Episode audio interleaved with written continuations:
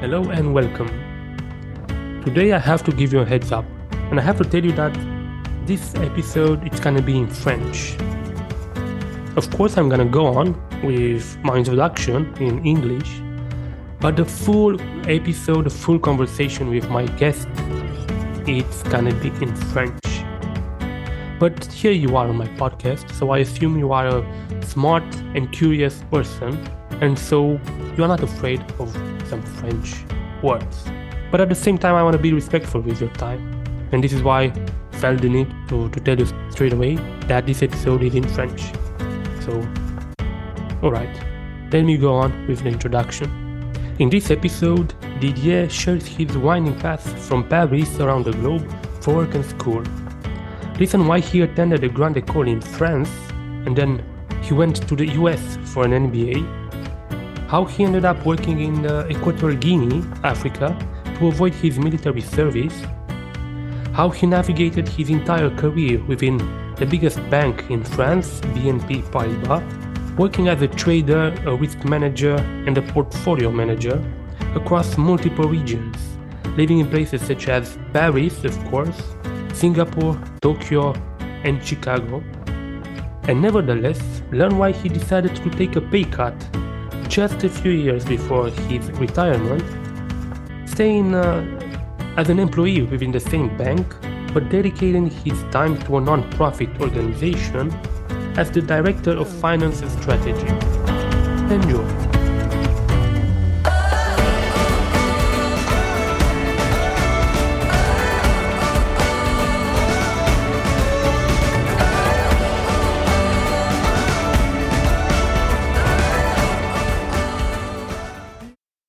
Salut Didier, euh, merci, merci beaucoup pour accepter euh, mon, mon, invitation pour parler sur mon podcast. Euh, ça va? Ouais, ça va bien, salut Stéphane. Je, je suis impressionné, je sais pas comment, comment ce qui va se passer, mais je suis tout oui.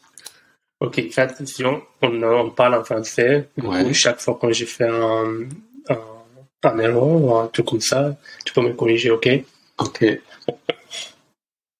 Ok, le format, c'est ça, Didier.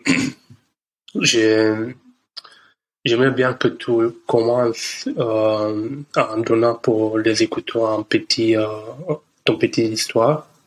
Qu'est-ce que tu as fait comme, euh, comme les études, comme ton travail, qu'est-ce que tu fais maintenant, où tu as travaillé à l'époque, des trucs comme ça? Mhm. Et après, évidemment, je, je, commence à poser des questions. Ok, pourquoi tu as étudié ça Comment ça se fait que tu as travaillé là etc. Oh là là, bon. Et, Évidemment, c'est c'est pas la structure, c'est ça en fait, l'éducation, la, la carrière et les, les trucs qui, qui touchent ça.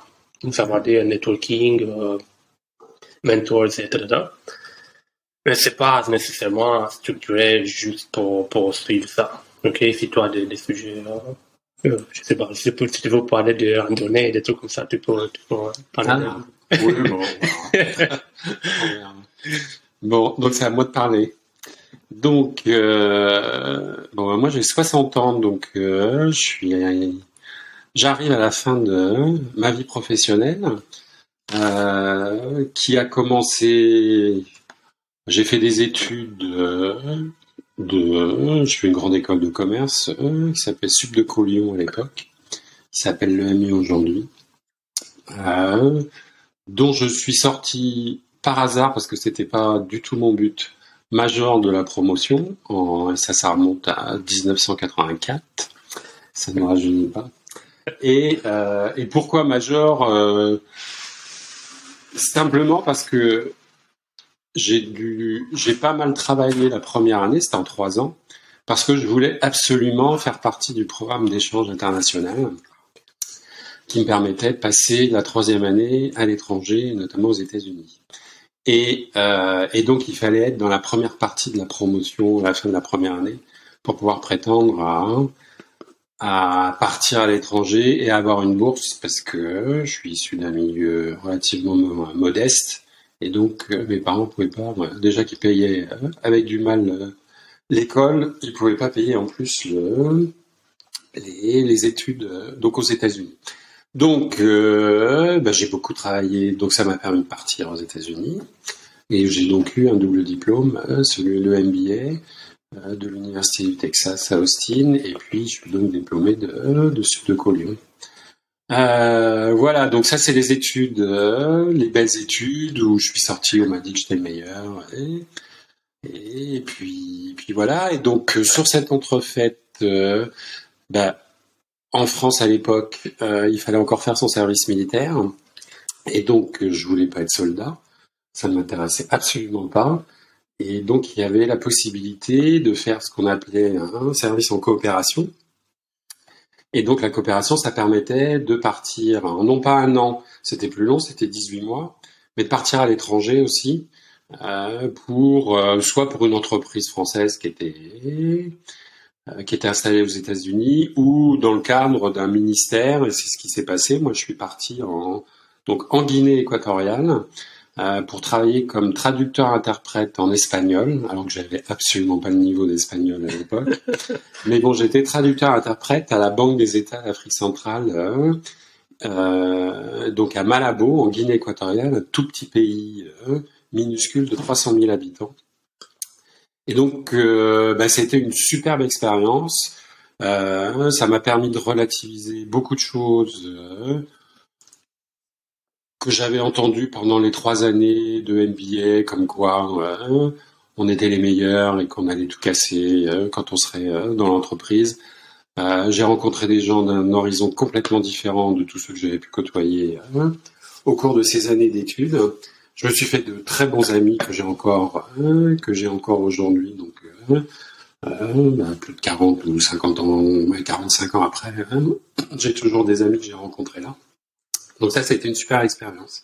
Et puis à la fin de ce euh, de cette expérience de 18 mois, je, je devais rester en fait. Euh, J'avais signé pour rester deux années de plus. Et puis ça s'est pas fait. Pour euh, il y a eu un coup d'État en Guinée équatoriale. le patron de la banque centrale s'est retrouvé en tôle. Enfin bon bref, euh, il y a eu plein de péripéties. J'y suis retourné, mais il a fallu que je reparte un mois après. Donc je suis rentré en France, c'était en été, euh, je ne sais plus quelle année. Et donc, euh, bah, j'ai pas, j'ai trouvé du travail tout de suite, et je suis rentré à la BNP. Hein, donc ça, c'est 1980. Oui, c'est ça, c'est l'été 1986. Et donc je rentre à la BNP. Euh, et j'y suis resté. j'y suis resté jusque, bah, j'y suis encore puisque je suis toujours salarié même si je travaille plus euh, pour l'instant. Donc euh, et pourquoi la BNP Donc je suis rentré, j'avais en fait la possibilité d'avoir deux jobs. donc c'était dans la, c'était le début des marchés financiers. 86, c'était le Matif, c'était les marchés à terme. Et donc il y avait deux possibilités pour moi d'entrer dans ce qui allait devenir une grande salle des marchés. On c'était pas encore le cas à l'époque soit du côté cambiste, donc le, FX, sur le marché d'échange, soit sur la trésorerie en francs à l'époque, puisqu'on était encore en francs. Et j'ai choisi les, le, change, les devises, en disant à mon patron que je voulais vivre, partir à l'étranger. Et donc le deal, c'était tu restes, euh, tu travailles euh, bien pendant trois ans, et après, euh, je t'enverrai, je t'enverrai travailler à l'étranger. Et à l'époque, à la BNP, il y avait, c'était, il y avait quand même des possibilités pour être expatrié. Euh, bon, c'était un peu partout, mais donc euh, bah, j'ai bien travaillé, ça s'est bien passé, ça me plaisait. Euh, donc je travaillais dans la, dans, j'étais cambiste en fait, j'étais trader sur les, sur l'échange des produits à terme, sur tout ce qui était trésorerie en, en de la banque. Et euh, bah, au bout de trois ans, je suis retourné voir mon chef et je lui dis, bah les trois ans sont écoulés, donc moi je veux partir. Donc, qu'est-ce que tu as à me proposer? Et donc, de, de fil en aiguille, en fait, je suis parti six mois à Singapour.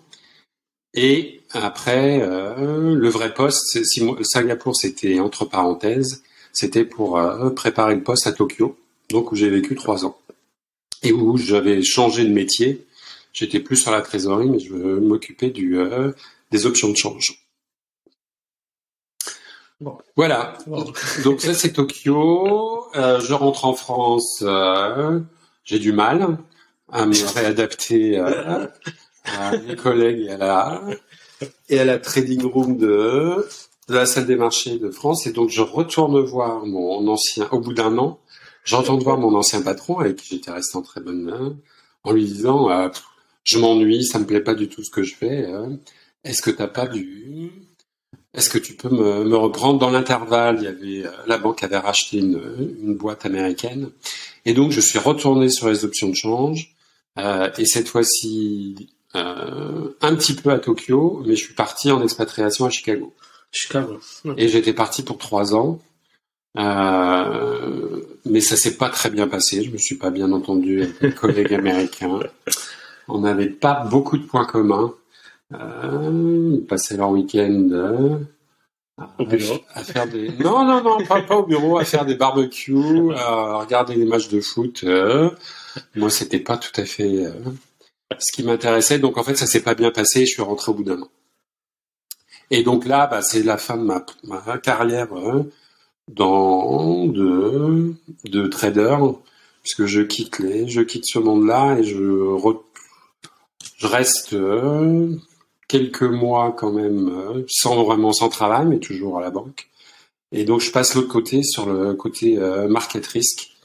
Euh, et donc bah, je vais contrôler et, fait, et auditer mes anciens collègues un petit peu partout dans le monde. Donc c'est l'époque où je voyage beaucoup. je voyage tous les mois, je pars aux quatre coins du monde, hein, en Asie, en Amérique latine. J'avais surtout Asie, Amérique latine à couvrir. Et je fais ça pendant plusieurs années. Euh, il y a la fusion entre BNP et Paribas qui arrive, qui se passe pas très bien euh, pour les anciens BNP comme moi. Donc, le service en fait, euh, c'est plutôt Paribas qui remporte toute la mise. Et bah, je décide de pas rester euh... Tu quittes la banque Non, non, non, je ne quitte pas la banque. Je suis pas un aventurier. Moi, j'étais, je suis de la vieille école, je t'ai dit. Je suis un dinosaure. Euh. Mais j'avais pas envie de changer. Non, je quitte pas la banque. Euh. C'est vrai que j'y suis resté toute ma carrière, mais j'ai fait des, des, métiers différents. Donc, euh, j'ai fait du trading, après du contrôle de risque de marché. Et donc, la troisième étape, la plus longue, c'est euh, je, je prends contact avec une ancienne collègue des options de change euh, qui était donc dans le monde de l'asset management. Euh, et donc je rejoins l'asset management de la banque euh, dans une joint venture entre l'asset management et la banque privée. Et pour être, moi je voulais être gérant de gérant de portefeuille. Et puis, bah, vu mon parcours, elle me connaissait, elle me dit, bah, tu vas être gérant pendant quelques mois, mais bon, moi j'ai besoin de, j'ai besoin de quelqu'un qui, qui fait du management, qui va encadrer les équipes. Et donc, bah, je suis arrivé là-dedans et, euh, j'y suis resté. Euh, bah, j'y suis resté plus de 20 ans. je suis resté dans ce service pendant 20 ans. Alors, c'est un service qui a beaucoup, beaucoup évolué. Euh, donc, il s'agissait en fait de... Il a fallu tout construire. Je gérais en fait le service, gérait tous les portefeuilles des clients de la banque privée de BNP Paribas en France qui avait donné un mandat de gestion à la banque pour euh, pour gérer ça. Donc j'ai fait plein de, il y a eu plein de réorganisations, on a fait des faits, refaits. Euh, donc j'ai commencé, j'avais une équipe de 10 personnes. Après j'en ai eu 45. Et puis après ça a été le début de la dégringolade. Euh, donc l'époque l'époque du cost cutting chez BNP Paribas. Donc il a fallu faire mieux avec beaucoup moins. Et donc, bah, mes équipes euh, de 45 sont passées à 30, puis à 20. Et, mon dernier poste, euh, c'était, j'avais plus que 6 personnes et je m'occupais de, euh, de définir la stratégie d'investissement du, de la banque, de la banque privée et des allocations d'actifs pour, pour les clients. Et donc, bon, j'ai terminé avec, avait quand même presque 20 milliards d'euros sous, sous gestion qui étaient sous ma responsabilité. Euh, voilà, et donc ça, ça se termine en fait euh, bah, début 2022, donc cette année, puisque euh, je décide, après avoir mûri le truc pendant 2-3 ans dans ma tête, de profiter d'une possibilité et d'un schéma qui s'appelle le mécénat de compétences, qui me permet donc deux ans avant la retraite, l'année l'année officielle de la retraite selon la loi. Donc aujourd'hui, c'est encore 62 ans. Donc deux ans avant 62 ans, euh, d'être encore salarié de BNP Paribas, mais de travailler pour une association. Et donc j'ai choisi euh, euh, bah, de rejoindre une association qui s'appelle croire et agir et qui s'occupe de réinsertion, d'insertion professionnelle dans les territoires français déshérités. Donc c'est de redonner confiance aux, aux personnes qui sont très éloignées de l'emploi euh, pour qu'ils se remettent en route pour ou trouver un travail ou une formation ou euh, une ou créer leur propre leur propre entreprise. Et donc voilà, donc ça fait six mois que je suis là et, je suis très content d'avoir fait ce mouvement. Donc il me reste encore un an et demi avant d'être complètement oisif. si toutefois c'est ce qui se passe, ça je sais pas encore. D'accord. Wow. wow. Euh, il y a beaucoup, il y a beaucoup de, euh, de trucs ici. Tout d'abord, bravo. bravo. Félicitations pour ta carrière, en fait. Je savais pas, en fait, il y a des trucs que je, je, je connais, connaissais pas. Euh, ok, bravo, je commence avec, euh, avec mes questions. Ouais, vas-y, on va voir si peux répondre. bah, bah, on commence avec l'éducation, ok. En fait, que j'aime beaucoup et parmi mes, mes invités, en fait, il y a un pattern. Ok, moi j'ai fait mélange, j'utilise le français, mais ouais, j'utilise. Ok, c'est pas que j'ai fait un mais euh, parce que je connais pas les, les mots. Euh, du coup, tu as choisi en fait, ok, tu as étudié euh, euh, l'école de commerce, de commerce, qui était bien en France. En fait, parce que même sur mon podcast, on a fait, j'ai fait l'épisode avec un prof euh, d'une grande école. M. Lyon, c'est une grande école, non? D'accord. Ok, du coup, on sait déjà l'histoire. En France, c'est mieux pour étudier dans une grande école que oui, dans l'université. C'est la voie, c'est la voie royale. Ok, toi, déjà, tu es dans une grande école. Tu es dans une grande école, mais encore, tu veux, tu veux, tu veux performer, en fait. Et tu as choisi pour, pour étudier à l'étranger. Ah oui, moi c'était mon c'était mon idée depuis je sais pas pourquoi. Hein. Ah, tu avais su avant. Euh, ah bah je voulais j'étais j'avais déjà commencé à voyager euh, comme touriste euh, avant. je pense que ça vient de cette cette envie de voyager, ça doit ça doit venir de mes parents. Parce que quand j'étais gamin, on partait les vacances en été, on partait pas à l'étranger, on n'avait pas trop les moyens, mais on allait en France et on a visité toutes les régions de France. Et quand on arrivait dans, dans une région, euh, on allait visiter tout, tout ce qu'il y avait, euh, tout ce qu'il y avait à visiter. J'ai pas, moi quand j'étais gamin, j'ai pas passé de, de vacances en allant un mois à la plage. Et, euh, c'était pas du tout ça mes vacances. Les vacances c'était le guide vert Michelin, on allait visiter tous les trucs les cathédrales, les châteaux. Vite fait, etc. Donc je, je pense que ça vient de là. Mon, mon, envie de mon envie de voyager. Mais je voulais voyager et euh, et donc euh, bah, le travail. Euh, voyager avec le travail et vivre des expériences à l'étranger, c'était euh, bah, c'était le schéma que j'avais trouvé euh, en me disant ça peut, je peux arriver à le faire euh, comme ça. Donc, ok. Bon. Voilà. Parce que j'imagine que ça t'a changé beaucoup.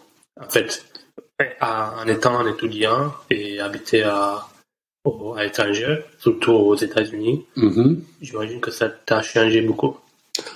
Bah, ça m'a changé. Euh, oui, bah, les études m'ont changé. J'ai changé de monde en fait avec les études parce que bon, ces études, c'est une grande école, c'est quand même le produit euh, dans, dans le système éducatif français, c'est le produit élitiste par euh, par, par excellence.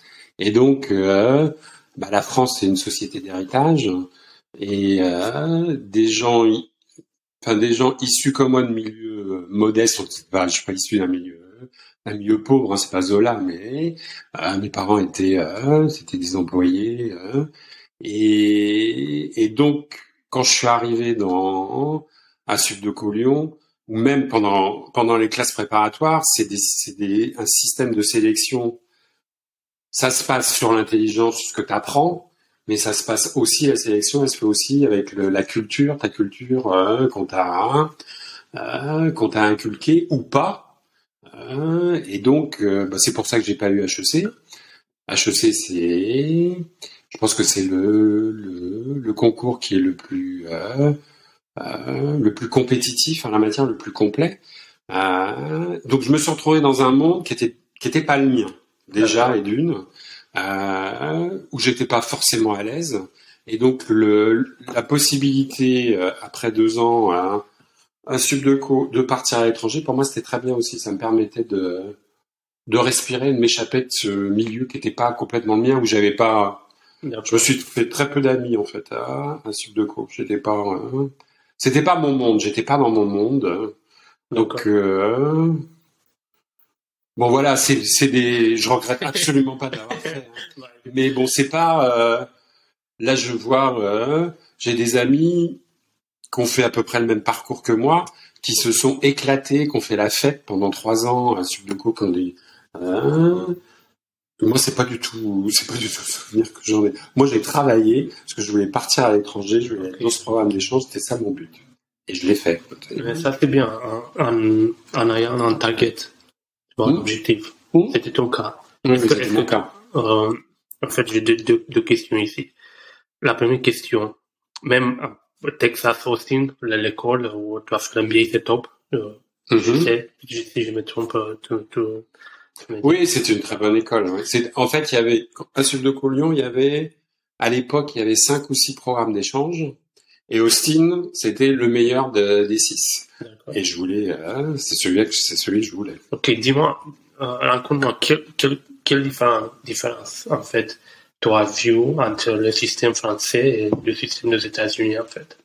Évidemment, en sachant que tu viens de, de ce système avec prépa et des grandes écoles euh, qui est un peu... euh, Oui, bah, la, première grande différence, c'était le, c'était l'âge, les différences d'âge. L'âge Bah, les étudiants au MBA, ils étaient beaucoup plus. Ah. La plupart, ils avaient déjà travaillé. Bah, En fait, ah, directement, tu as changé pour un MBA.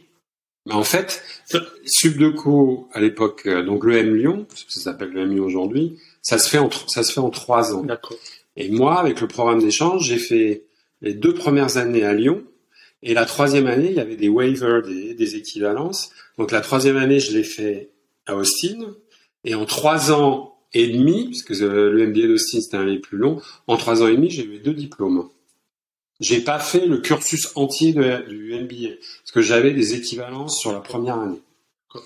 Donc, première différence, c'est que euh, bah moi, j'avais jamais travaillé avant le euh, avant le, le MBA. Euh, et donc, dans, le- dans les cours de MBA, euh, il y a, ils- la plupart des la plupart des étudiants avaient été plus âgés, ils avaient tous à peu près la trentaine, et ils avaient déjà une expérience professionnelle. Et ils étaient et c'était pas du tout la même mentalité. Moi, j'étais, en fait, on était quatre de l'école à avoir été sélectionnés à être partis à Austin. Et, euh, et nous, on travaillait ensemble. On s'aidait pendant les cours, euh, on, même, même pendant les examens. C'était, mais on l'a fait, on a failli se faire. hein. On a, on, s'est- on a été dénoncé en fait pendant, pendant l'examen. On a été dénoncé. C'est là où l'état d'esprit est complètement différent. C'est parce que les, les étudiants du MBA travaillaient pas en, c'était chacun pour soi. D'accord. Nous, on n'était pas dans cette, euh, on n'était pas dans cette, euh, dans cet état d'esprit-là. Donc, la, la première différence, c'est ça. Après, euh, bah, c'était, c'était super parce que j'étais sur un campus énorme. Enfin, c'était la vie. hein. C'était la vie rêvée de ce que j'avais vu à la télé quand gamin, les campus américains. hein. American Dream. Donc, c'était, c'était super. Ok. Et qu'est-ce que tu recommandes pour, pour une personne qui veut faire le MBA En fait, c'est mieux d'attendre et avoir l'expérience pour comme le travail ou c'est des fois c'est mieux pour le faire directement en fait? Non, moi je pense que c'est mieux d'avoir une, d'avoir une expérience professionnelle. Bah, de toute façon, les- si on regarde les grands MBA aujourd'hui à Stanford, tout ça, c'est pas, Oui. ils ont tous, ils ont tous bossé. hein. Dans, le, dans, le pro- dans la sélection, Stanford ne retient que des étudiants qui ont déjà, hein, qui ont déjà travaillé. Et je pense que c'est pas par hasard. Oui, d'accord. Mais tu vas pas. Il faut avoir la maturité, la maturité qui vient du travail. Sinon, Oui, Je... Hmm, ok. Alors, continue si tu veux ajouter des, des, des trucs. Hein. Euh, ok. Bon, ça c'est top. En fait, c'est la maturité en fait pour moi. Parce que tu avais un target et tu, tu, tu as Ouais. suivi ton target. Ok, je veux étudier à l'étranger. et, euh, Bah, J'avais ça, et le target d'après, c'est ce que j'ai fait après, c'est que euh, fallait que je fasse mon service militaire, ok. Puis on touche le service militaire. et le service militaire, je voulais pas le faire. D'accord. Enfin, je voulais, je voulais pas être dans une caserne. Pour moi, c'était, euh, pas possible, c'était pas envisageable. Et donc, ça voulait dire que il fallait que je fasse un service militaire en coopération. Ok. Donc, à l'étranger aussi. D'accord. Et donc, quand j'étais à Austin, euh, les six derniers mois, j'ai cherché, en fait, j'ai, bah, j'ai essayé de trouver un, poste, ça s'appelait VSN, c'était volontaire du service national, un poste de VSN dans une boîte française euh, qui était implantée aux États-Unis. Mais, euh, j'ai pas trouvé parce que, parce que pas de piston, j'avais pas de réseau, euh, donc, bah, ça s'est, s'est pas fait, quoi. Donc j'ai candidaté, bah, j'ai rempli un dossier euh, auprès du, ministère de, bah, de la coopération. J'ai envoyé mon et euh, et puis c'est comme ça que je suis parti. Je suis parti en Afrique, mais c'était pas du tout, euh, c'est pas du tout ce que j'avais en tête. J'avais pas très envie d'aller en Afrique en fait.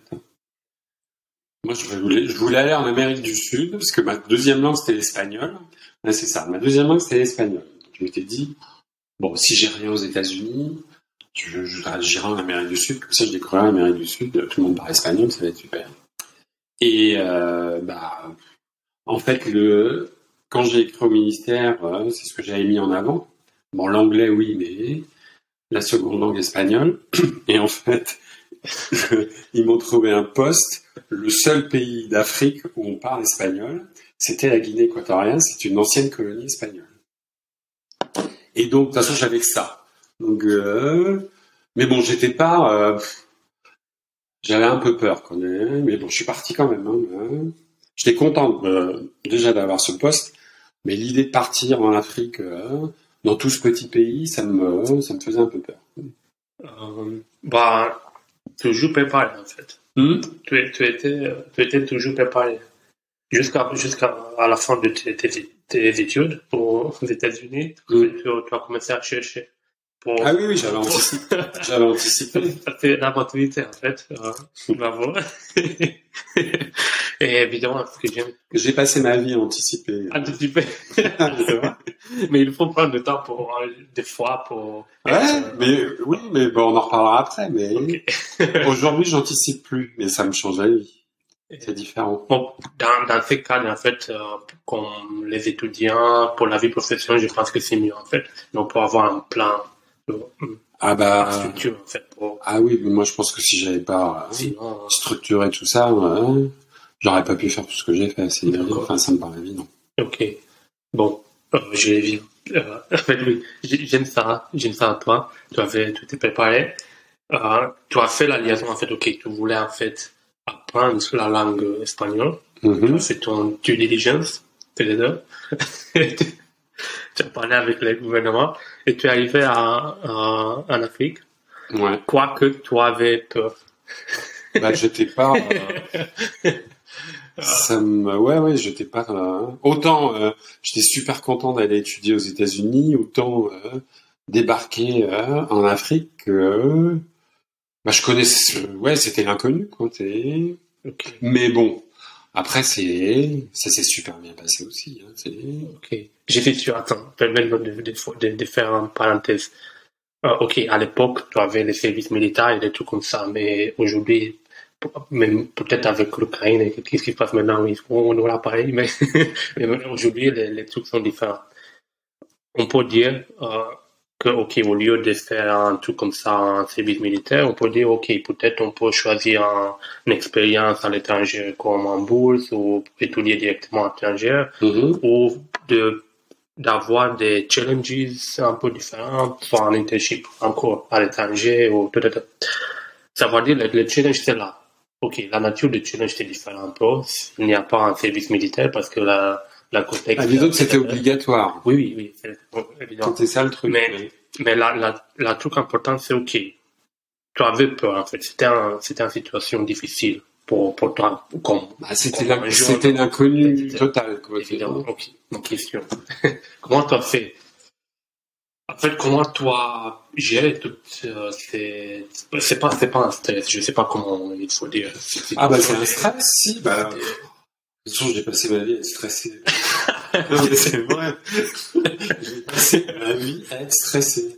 Ok, d'accord. Et qu'est-ce que, pour les étudiants, pour, pour les étudiants aujourd'hui, pour, les professionnels, pour n'importe qui, qu'est-ce que tu qu'est-ce que tu, tu peux dire, en fait, pour, Bah, je peux dire, euh, moi, pour moi, mon expérience et ma vue des choses, c'était la bonne.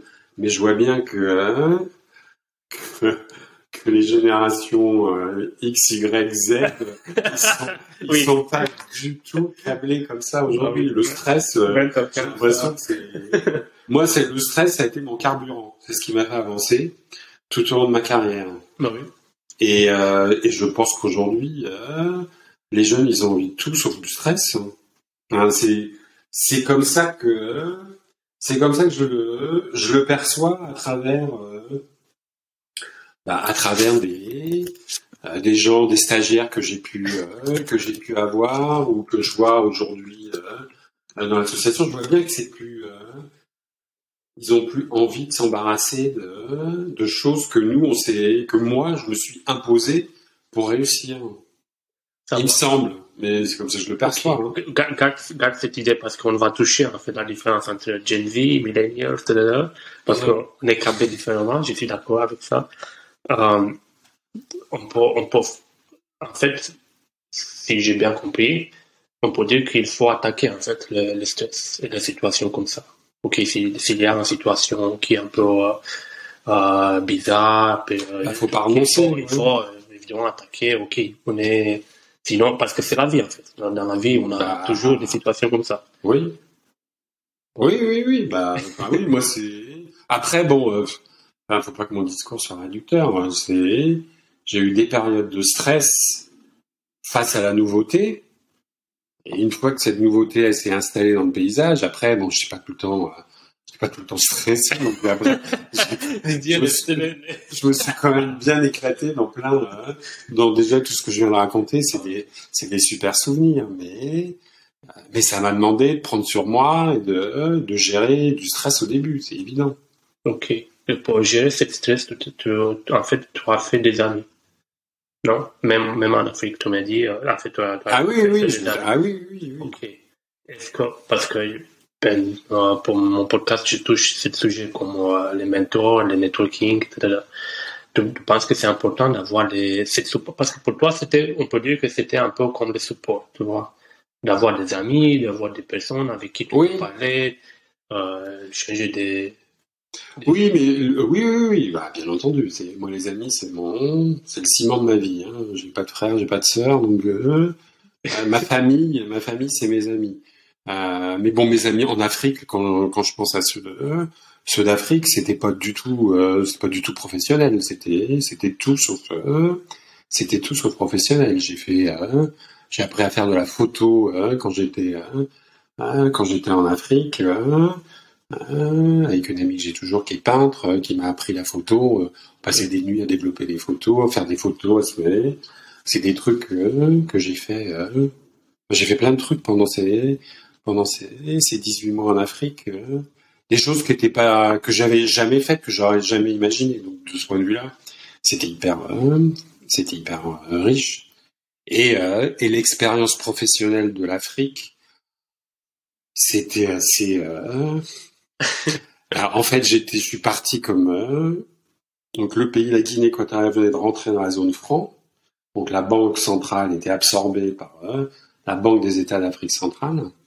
Et donc, fallait tout tout mettre en place, toutes les tous les process, tous les euh, tous les processus. et donc moi, j'étais, j'arrivais comme interprète, traducteur espagnol, euh, français. J'ai absolument pas le niveau. J'étais- je parlais espagnol, mais j'étais pas du tout. euh, autant en anglais, j'étais fluent, autant en espagnol, euh, pas du tout. Et donc, euh, Donc là, il y a eu des grosses périodes de stress parce que il y avait le pays était bien entendu hyper pauvre, était sous assistance de la Banque mondiale et du FMI, et donc il y avait des missions du FMI et de la Banque mondiale qui venaient. Et donc j'étais dans la dans la salle du conseil de la banque avec euh, le gouverneur de la banque centrale, euh, il y avait mon collègue de la Banque de France, toutes les toutes les, les chefs de mission du FMI et tout, et tout ça, ça se passait en espagnol. Et moi, j'étais censé faire la, je faisais l'interprète pendant la réunion. Et j'étais pas, il y avait à moitié des trucs que je comprenais pas. Et donc, j'étais hyper stressé. Et un jour, je me suis fait reprendre par le, par le gouverneur de, de la banque en disant, mais, euh, donc j'avais traduit un truc. Le gouverneur s'est tourné vers moi en disant, mais c'est pas du tout ce qu'il avait dit. je suis, j'étais assez cerné. C'est un très très mauvais souvenir. En parlant de stress, c'était le, le summum, je pense. Okay, Mais bon, il n'y a pas que ça. On, on quitte le stress. Olivier. Okay. en fait, euh, ah, avant de quitter le stress, parce que tu, tu, tu as rencontré, c'était un coup d'État. Hmm? Même c'est une situation intéressante. Et comment tu as géré tout ça, en fait? Parce que tu étais à l'étranger, tu étais. en fait, le coup d'État n'a pas eu, euh, il n'a pas eu lieu quand j'y étais. Ah, En fait, quand j'ai, quand je suis retourné donc en contrat civil, je devais être, euh, c'était pour être responsable du contrôle des banques. Il y avait deux banques dans le pays. Hein. C'était, c'était un job financier. Et en fait, quand je suis arrivé, le gouverneur, donc un équato-guinéen, me dit. Euh, et ben non, finalement, tu vas pas t'occuper de ça, tu vas t'occuper, tu vas être secrétaire général. Donc c'était l'administration interne de la banque. Ça m'intéressait pas du tout. Et, euh, donc je dis bah non, moi je euh, dans ces conditions je reste pas. Et donc il a pas voulu, euh, il a pas voulu en démordre. Donc j'ai donné ma démission. Je, au bout d'une semaine, j'ai donné ma démission. Et je voulais rester, euh, c'était début juillet, je me souviens.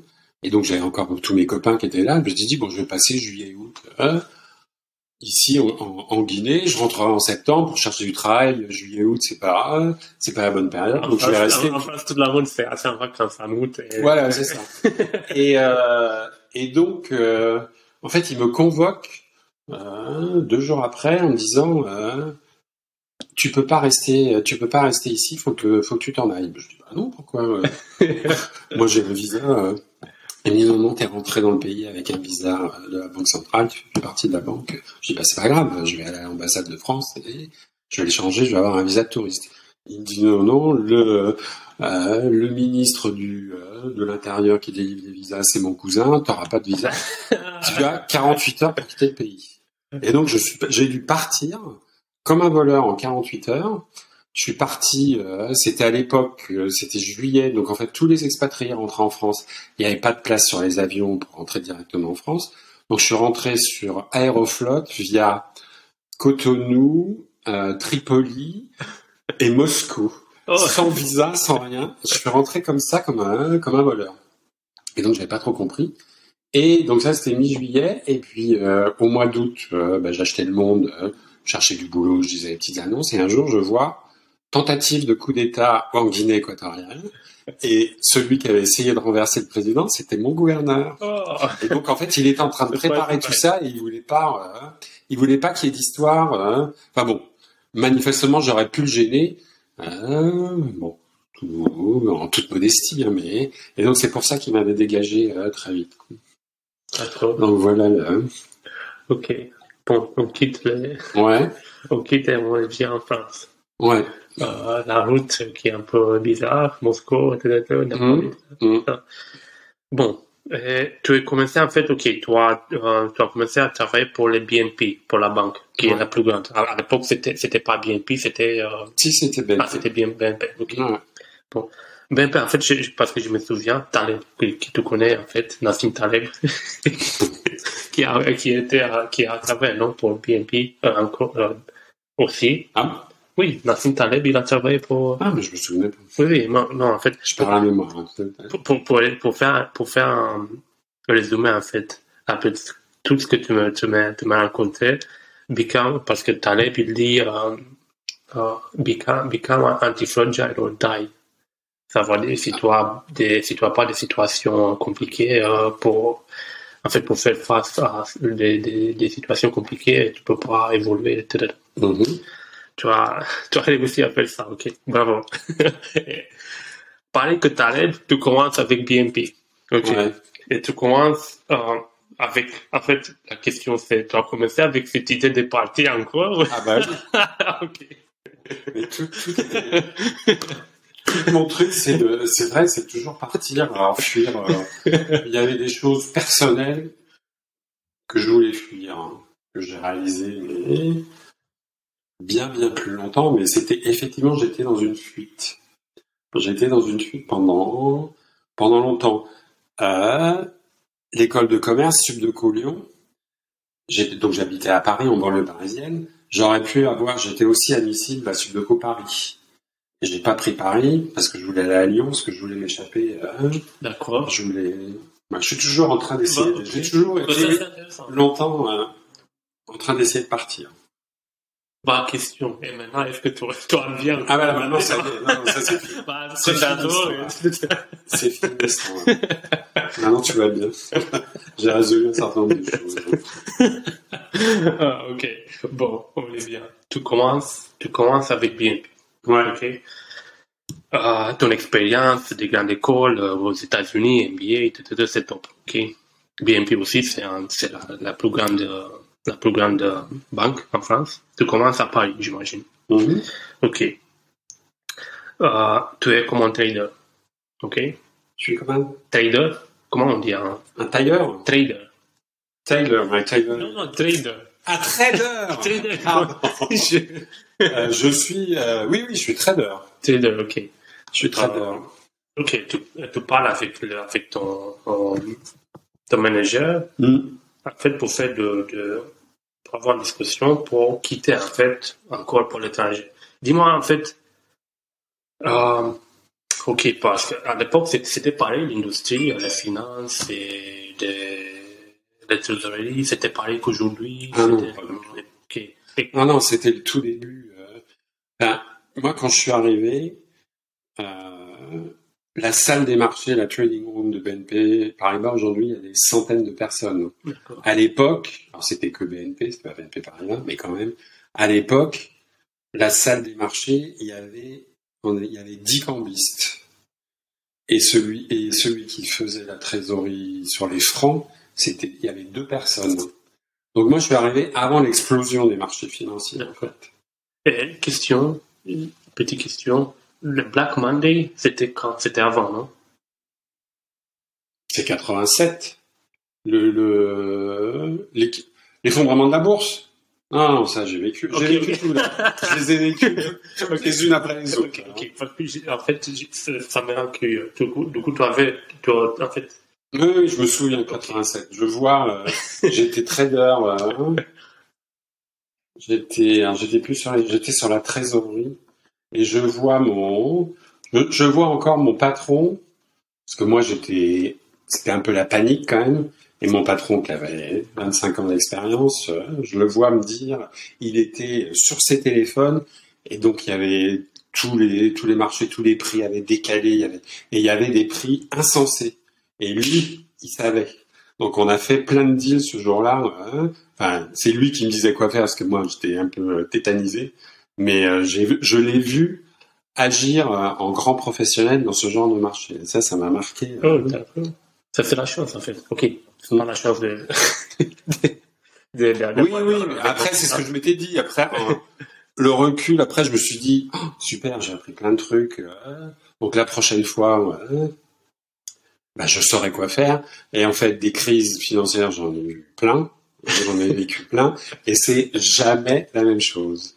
Donc, tu peux, c'est très compliqué de, de reproduire à chaque fois ce qu'il faut faire. Mais, mais bon, on prend un peu de bouteille quand même. On a des, on a des repères que, que là, en 87, j'avais, j'avais pas. hein. C'était, Ok, d'accord. D'accord, c'est intér- c'est intéressant parce qu'en en, en, revient- en revenant pour les sujets de Gen Z, Millennials, tu, tu vois, aujourd'hui, avec Ouais. les Covid, avec les, les crises et tout ça, ouais. les gens disent, OK, on a, on est, par exemple, c'est dans mon cas, ok, Ouais. les amis, on n'a pas encore euh, tant de temps, on a habité des, des trucs euh, Ah, vous avez vu des choses. euh, Mais, euh, pareil pour toi, en fait, pour toi, c'est, c'est plus, euh, Bah, moi, j'ai vu, oui, j'ai vécu des crises financières. hein. Le Covid, ça, ça va bien au-delà de, ça va bien au-delà de ça, mais, mais bon, moi, c'est ce qui me plaisait dans ce métier, en fait. Moi, bah, les crises, non, mais c'était, euh, moi, je suis allé dans ce, dans ce métier parce que, euh, je pense que je le savais pas trop au début, mais j'aime jouer, j'aime le jeu, Mm. et quelque part, euh, il y a, dans tout ce que j'ai fait, il y a cette dimension-là, de parier, de, il bien, hein n'y a pas de routine. Ah Oui, oui, c'est ça. C'est, un peu le. Risques, en fait. Les risques, l'incertitude. Bah, c'est, c'est prendre, c'est effectivement prendre, Quoique, savoir prendre des risques. Mais, je- mais tout en restant dans la même, hein, dans la même banque euh, toute, la- toute sa vie. oui, quoique tu t'es C'est des risques mesurés. Quoique tu es resté dans la même banque et tu avais toujours un, un, un, un structure. Ah, j'étais protégé. Oui, oui, non, mais je suis je suis pas un, je suis pas un entrepreneur, je suis pas un, je suis pas un numéro un, je suis un numéro deux, moi, c'est, et, euh, donc je suis toujours, euh, ouais, j'aime bien que les choses soient, soient cadrées, euh, Tu, tu aimes les risques, mais les risques cal- calculés. j'aime les risques calculés. Bon. Et c'est aussi ce que j'avais retenu de mon, du premier patron dont je parlais, là, que j'ai vu agir dans la, la crise de 87, c'est qu'il m'avait dit, Didier, dans ce métier, il faut durer. Ok.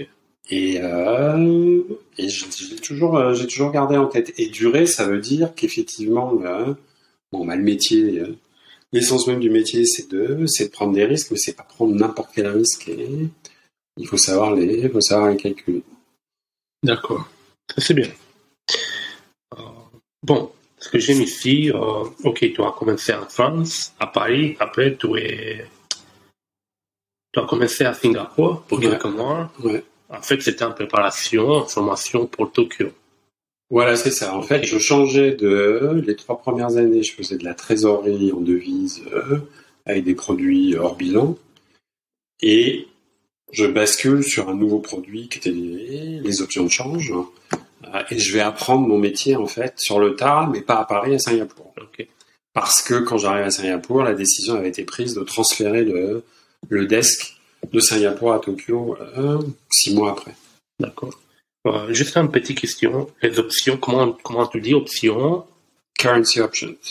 Ah, Ok, d'accord. Currency, ok, c'est pas, pas avec les equity, euh, c'est comme. Non, non, non. Là, les equity, j'ai pas, j'ai pas encore touché aux equity. Comment- J'ai fait que du, que du, que du FX, en fait. Euh, FX et du, et de la trésorerie en dollars. C'était, c'était ça. Ok, d'accord. Et comment on dit en français les options Option de change. de charge Ok, Bon. Euh, ok, euh, parle-moi, raconte-moi. Euh, Singapour, Tokyo, c'est c'est quoi la différence entre euh, la France, évidemment, Paris et aussi les États-Unis? C'est quoi la mentalité euh, dans la banque, euh, pendant, en fait, la mentalité dans la culture en général? C'est, enfin, le- les trois sont différents. hein. Singapour, euh, c'est, c'est comment dire? C'est un peu, bah, je suis resté que six mois, mais à Singapour on s'ennuie beaucoup. Il y a rien à faire. C'est, euh, c'est pas, ouais, c'est ça. Il y a, c'est le temps du shopping, mais euh, tu le le dimanche, tu te fais suer, donc tu vas dans les shopping centers. C'est un peu dur pour Singapour, mais c'était quand même ça. Ceci dit, c'est c'est un super souvenir, parce que je, là, j'ai plus de contact maintenant, ça fait trop longtemps. Mais j'avais des contacts euh, super avec les, avec mes collègues euh, chinois, ça n'est pour rien. Parce que je suis arrivé à Singapour en, en leur disant, donc j'étais à la salle des marchés, hein, donc euh, les Chinois aiment jouer, donc ils sont dans, dans la salle des marchés, donc euh, ils aiment jouer, et moi j'aime jouer, et je suis arrivé en disant, je sais jouer au mahjong. Parce que j'avais appris à jouer au mahjong en France, mais j'ai appris d'une certaine façon. Avec euh, le mahjong, euh, j'avais un bouquin où tu essayais de faire des, belles combinaisons, il y avait des noms poétiques et tout, je jouais comme ça. Et donc, quand j'ai dit à mes collègues que j'allais jouer au mahjong, ils étaient tous morts de rire, en disant, bon, on va jouer avec toi parce qu'ils jouent pour l'argent. Moi, je jouais pas pour l'argent. Et donc, euh, bon, j'ai les ai calmés tout de suite en disant, attendez, Mais en fait, ça a été un super facteur d'intégration parce que j'ai commencé le week-end, en fait, je me faisais suer, en fait, j'étais tout seul, hein. mais je joue au mahjong avec mes, avec mes collègues. Donc à la fin, je passais tous mes week-ends, on organisait des, des tournois, j'allais chez eux, ils venaient chez moi, je jouais avec la grand-mère de, de ma collègue et tout, c'était, c'était super. Donc j'ai, c'était des, c'est un super souvenir et je me suis très bien intégré en fait dans ce, euh, dans, dans ce milieu. Et quand je suis arrivé à Tokyo, alors là, c'est changement de décor total, parce que les Japonais, c'est la barrière. Enfin, j'ai, je me suis pas, j'ai pas réussi à me faire d'amis euh, au Japon. Alors que à Singapour, je resté en contact avec des collègues euh, pendant des années et des années. Je les ai revus. Je retourné à Singapour quand j'étais à Tokyo. J'allais en, week-end à Singapour. Euh, j'allais jouer au mahjong. je revenais, je prenais l'avion le dimanche soir J'arrive à Tokyo le, lundi, le lundi matin à 6 heures, j'allais directement bosser et tout. je suis resté, je les ai revus à Paris et tout, je suis resté très très longtemps en contact. Alors que Tokyo, je suis resté 3 ans, donc beaucoup plus longtemps, mais euh, j'ai absolument pas eu ce, cette, euh, cette approche avec, euh, avec mes collègues japonais. Tokyo, je suis arrivé en me disant, euh, euh bah, je suis, je venu au Japon, c'est pour découvrir la culture japonaise, je vais me faire des amis euh, japonais. Donc je refusais en fait. Je travaillais à la banque, avait, il y avait quelques Français, mais je cherchais pas leur contact. Moi, je voulais faire des amis japonais. J'avais, je prenais des cours de japonais le soir. Et puis, bah, au bout de six mois, j'étais tout seul dans mon coin. Euh, j'arrivais pas à parler japonais parce que c'était perdu. Puis là, je prenais les cours le soir, j'étais tellement fatigué je m'endormais pendant les cours, bah, c'était et donc j'ai changé de stratégie. Je me suis dit bon bah je vais faire comme tout le monde, euh, je vais évoluer dans le milieu des expats et, et donc je me suis fait des deux très bons amis puisque euh, bah, j'ai toujours des amis aujourd'hui que j'ai rencontrés au Japon, ah français essentiellement, mais j'avais des potes, euh, j'avais des potes américains. Donc c'est un edge et j'ai découvert la culture japonaise en voyageant énormément au Japon, hein, qui m'a fasciné contrairement à, contrairement à Singapour, mais pas avec des Japonais. D'accord. Quel âge est-ce que tu avais hein, J'ai eu 30 ans à... Wow. j'ai eu 30 ans au Japon. C'était jeune, hein Ouais. Je suis arrivé au Japon, euh, oui, je suis arrivé à, à, Singapour, j'avais 29 ans. Wow. Euh, ok, pour, pour, pour, pour tes collègues, en fait, la mentalité pour le travail. C'était, c'était un grand, il y a, il y avait une grande différence entre, on peut, on peut faire comme ça. Ok, aux États-Unis, c'est, en fait, non, parce que, en fait, aux États-Unis, que à étudier. Jusqu'à. Non, non, pas jusqu'à, jusqu'à Tokyo, j'ai okay. du, coup, du, coup, du coup, on peut faire la différence entre la France et Singapour et Tokyo. Ouais. pour le travail.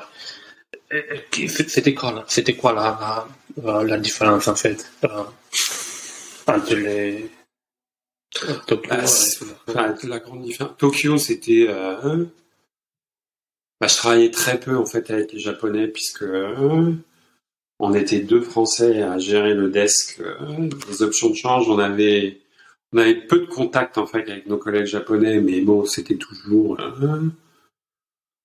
c'était toujours dans le plus ou moins dans le non-dit. Enfin, c'était très compliqué. Là. Des, des, échanges, euh, des échanges professionnels avec euh, avec eux.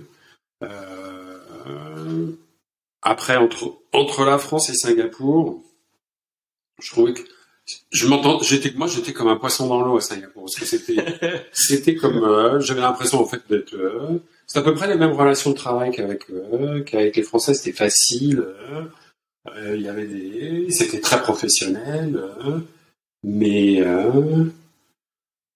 j'allais dire contrairement au Japon, il restait pas le soir, on restait pas le soir à bosser jusqu'à 8-9 heures. c'était pas du tout cette cette mentalité là. D'accord. Et qu'est-ce qu'il il y avait des trucs qui te qui t'aimaient pas, qui t'ont pas aimé en fait pour les pour les, pour les deux, pour le Singapour et pour Tokyo?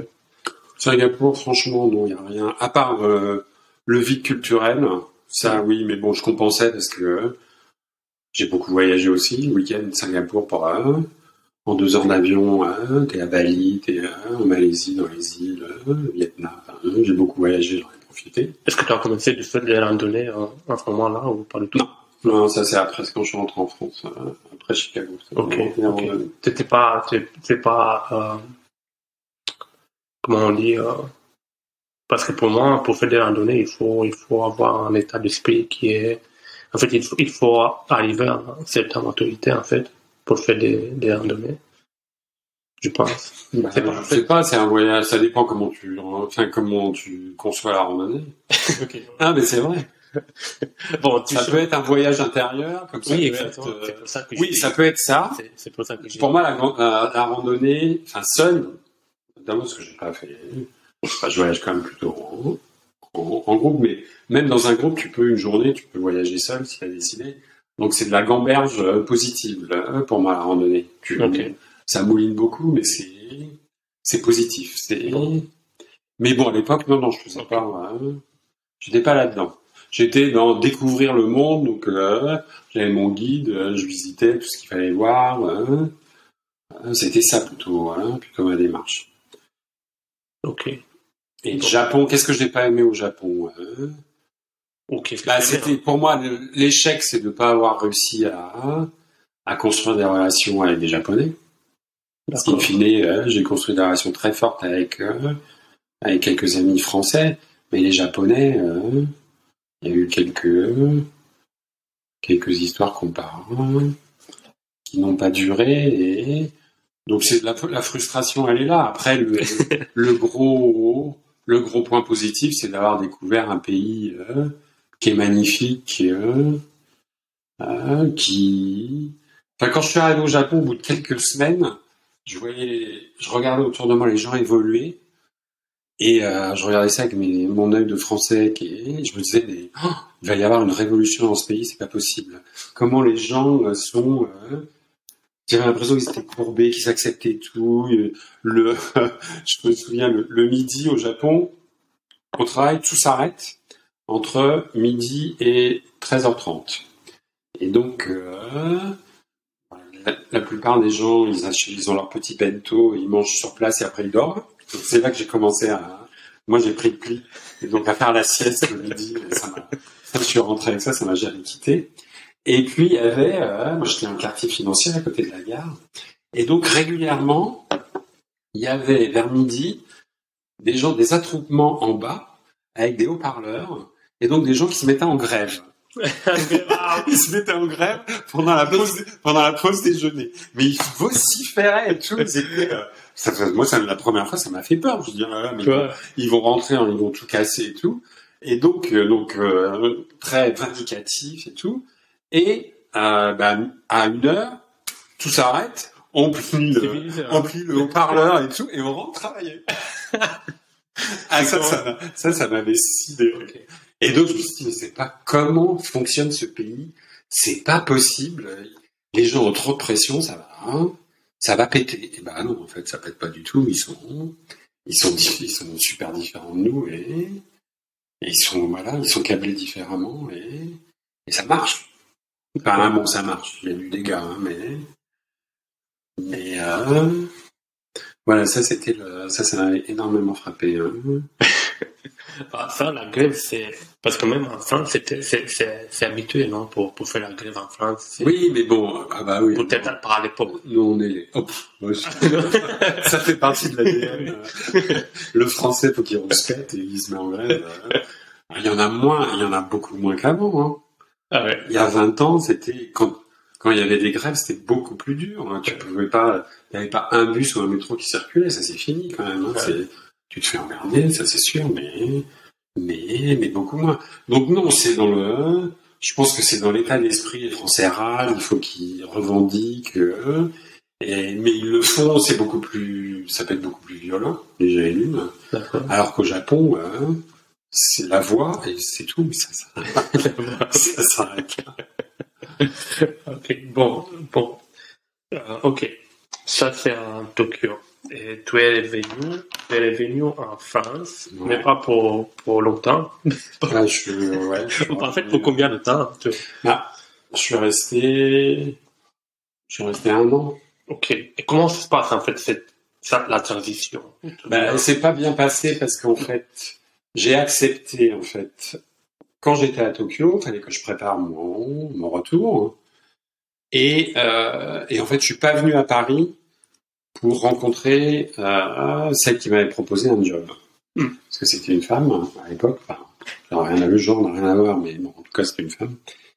Et en fait, euh, donc j'ai accepté par téléphone en discutant, et je me suis pas rendu compte que bah, j'arrivais, j'avais quitté le monde des devises, je, restais- je revenais en salle des marchés toujours, mais sur un truc qui était beaucoup moins, euh, comment dire, complexe. beaucoup moins complexe, Ouais.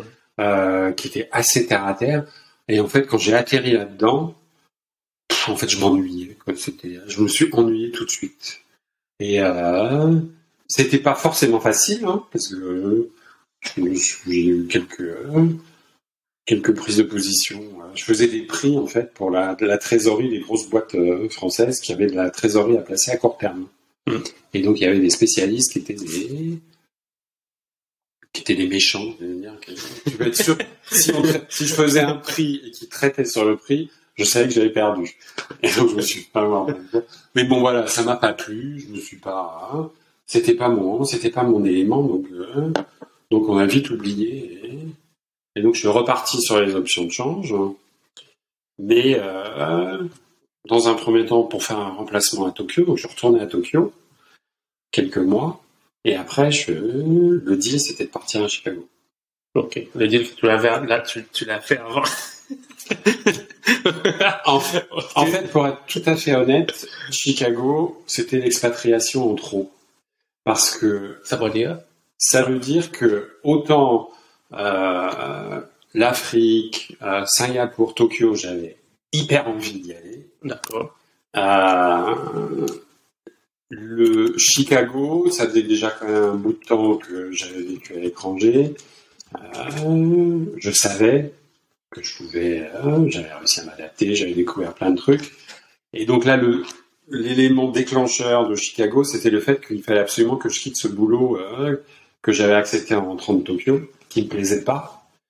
Et donc c'est pour ça en fait que j'y suis retourné. Dans le deal, il y avait tu vas partir à Chicago, on a besoin de quelqu'un là-bas. Donc, je travaillais non plus, j'étais toujours BNP, mais j'étais dans la boîte américaine que la banque avait rachetée. Avec Taleb. Et voilà. Et j'étais, en fait, j'étais le seul Français là-dedans. Et j'étais un peu l'espion de BNP Paris qui vient voir que tout, comment les choses se passent et tout. Donc déjà, mes collègues américains, ils m'ont vu arriver d'un sale œil, ça leur plaisait pas trop. D'accord. Et, euh, et donc, euh, et moi, je, moi, ils m'ont pas, c'était, des- autant, euh, j'avais un plaisir dingue à, à travailler avec mes collègues à Singapour, autant mes collègues américains, je pense qu'il y avait un mépris réciproque, en fait. Et donc, ça s'est pas bien passé, quoi. C'est- Ok. Et, et il y a eu un épisode, euh, c'est anecdotique, mais un mois après être arrivé à, à Chicago, parce que le, les options de change, c'était un book un, un- un- international qui tournait entre Tokyo, Chicago et Paris. Ok. On- il y avait trois équipes, et donc on se passait, il fallait gérer ça 24 heures sur 24. Mhm. Et là, et à un moment quand j'étais à Chicago, il y avait, il y avait eu un absent à Tokyo, et comme je venais de Tokyo, euh, bosser et tout, on m'a demandé de, non pas d'aller à Tokyo, mais travailler la nuit pour couvrir le, pour couvrir le marché asiatique depuis, euh, et donc j'étais en contact avec euh, mes anciens collègues, mes anciens brokers hein, notamment. J'en avais deux que j'aimais bien, on s'entendait très bien et tout.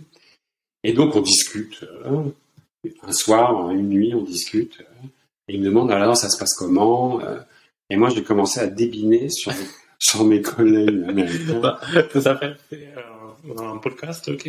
Dis-moi, dis- c'est ça ton, ton... Non, mais le truc c'est que c'était pas au téléphone.